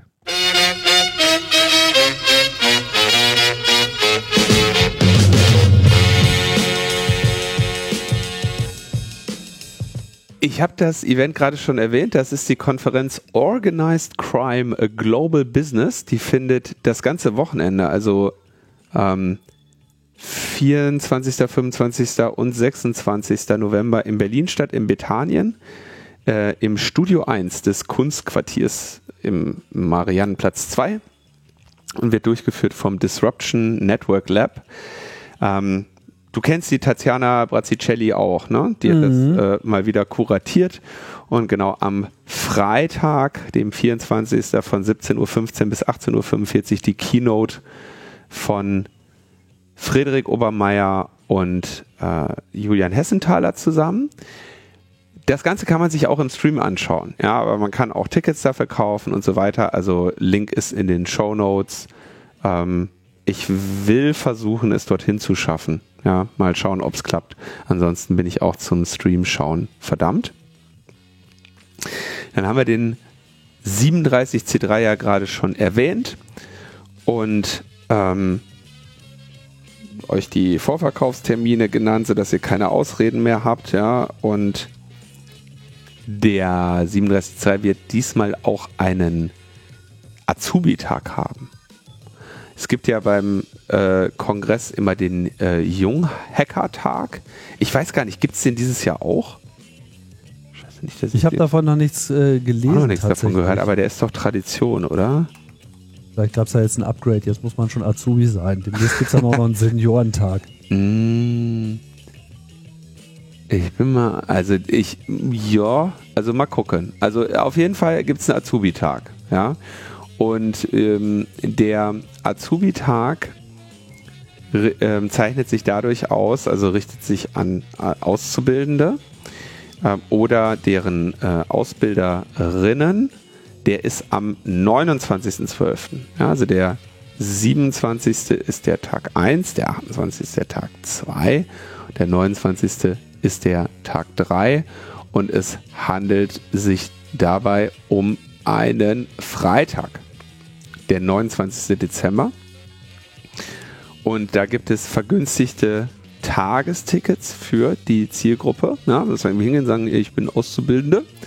Äh, kriegst du ein vergünstigtes Tagesticket, gibt ein Intro zum CCC und dem Chaos und ähm, weitere Dinge. Den Link auch hier in den Show Notes finde ich auch mal wieder äh, schön, ähm, dass wir uns in diese Richtung äh, wenden. Wenn ihr an dem Tag teilnehmen möchtet oder Fragen habt, schreibt uns gerne eine Mail an 37c3-azubi.cccv.de und anders als es die E-Mail-Adresse nahelegt, geht es hier nicht darum, dass ihr einen Ausbildungsplatz bekommt, sondern schon einen habt. In der E-Mail könnt ihr benennen, wie viele Auszubildende aus welchen Ausbildungsberufen möchten teilnehmen. Name des Ausbildungsbetriebs oder der Ausbildungsstätte, kleine Nachweis bzw. Bescheinigung Berufsstelle, Berufsschule oder sonst was. Ja? Und dann gibt es also ein Ticket, das an dem einen Tag gültig ist. Ja. Ja, in dem Zusammenhang, der Blogpost greift das auch nochmal auf, das kann man ja auch gleich äh, nochmal betonen. So, wenn ihr euch jetzt fragt, so, ja, ich bin zwar Azubi, aber was, was habe ich mit Computer äh, Security zu tun und überhaupt äh, mein Computer benutze ich für Word? Das ist schon eine Weile her, dass der Chaos Communication Kongress äh, eine Veranstaltung ist, die ausschließlich von Computer-Nerds in irgendeiner Form äh, gutiert werden kann, ja, sondern das ist einfach mittlerweile ein breiteres äh, kulturelles Gesamtprogramm und Gesamtgeschehen. Und es gibt viele Vorträge, die sich mit Sachen beschäftigen, die jetzt vielleicht erstmal auf den ersten Blick überhaupt nichts äh, mit Computern zu tun haben. Ne? Natürlich die ganzen politischen Datenschutz, Überwachungsthemen etc., aber wir haben auch immer schon äh, zu Kunst, äh, Kultur und äh, ähnlichen äh, Themen geschichtliche Einblicke und einfach unkonventionelle Blicke vielleicht einfach auf die Welt als solche an sich und da lohnt es eigentlich immer mal. Und selbst wenn euch die Vorträge nicht ansprechen, ähm, ist immer wieder auch interessant, einfach auch mitzunehmen. das hast du jetzt gesagt. Nee, äh, was, also was ich immer wieder, was, was ich immer wieder sehe, ist, dass wenn Leute auf den Kongress kommen und uns überrascht sind von der Dynamik, mit der Leute in ihren Projekten Engagement zeigen. Und Auszubildende heißt ja eigentlich auch, dass man sich in gewisser Hinsicht auch noch in so einem Schutzraum bewegen sollte, wo man ne, sich spielerisch vielleicht auch ein bisschen an seinen Beruf äh, heranpirscht, weil man eben noch nicht komplett eingebunden ist, weil man noch nicht so komplett ist. Und das sollte dann doch deutlich über Kaffeekochen für die anderen hinausgehen. Und ich glaube, man kann da eine ganze Menge mitnehmen aus dieser Community in ihrem Ansatz wie äh, Lösungen gefunden werden, unkonventionelle Lösungen gefunden werden für teilweise auch unkonventionelle äh, Probleme. Und das ist ja nun mal genau das, mit dem man sich irgendwie auch in einem Unternehmen gut behaupten kann, wenn man da reinkommt und äh, frische Ansätze zeigt. Und das kann man, glaube ich, auch im Kongress ganz gut lernen. Ja, so viel dazu. Ungefähr 25 Euro pro Person kostet das. Und man kann das auch als ähm, als Fortbildungstag anbieten. Ich weiß nur nicht, was das bedeutet. Das ist ja auch nicht weiter beschrieben, aber geht. naja, das bedeutet wahrscheinlich, dass man äh, das in irgendeiner Form auch angeben äh, kann, offiziell, dass das sozusagen von Firmen und keine Ahnung, Berufsverbände oder sowas anerkannt wird, weiß ich nicht ganz genau. Man bekommt am Ende ein Zertifikat. Na bitte, das ist doch schon mal was. Dann hast du halt mal was. Hast du was Eigenes.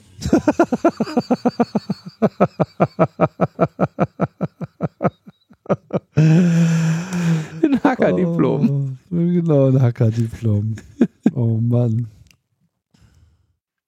Und zum Abschluss, weißt du, weißt du, haben wir eigentlich in unserer Auseinandersetzung im Magnetschwebebahn schon darüber gesprochen, dass München das auch mal vorhatte?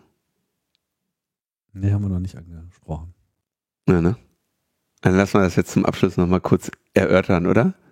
Mit der Magnetschwebebahn in München? Ja, kann man machen.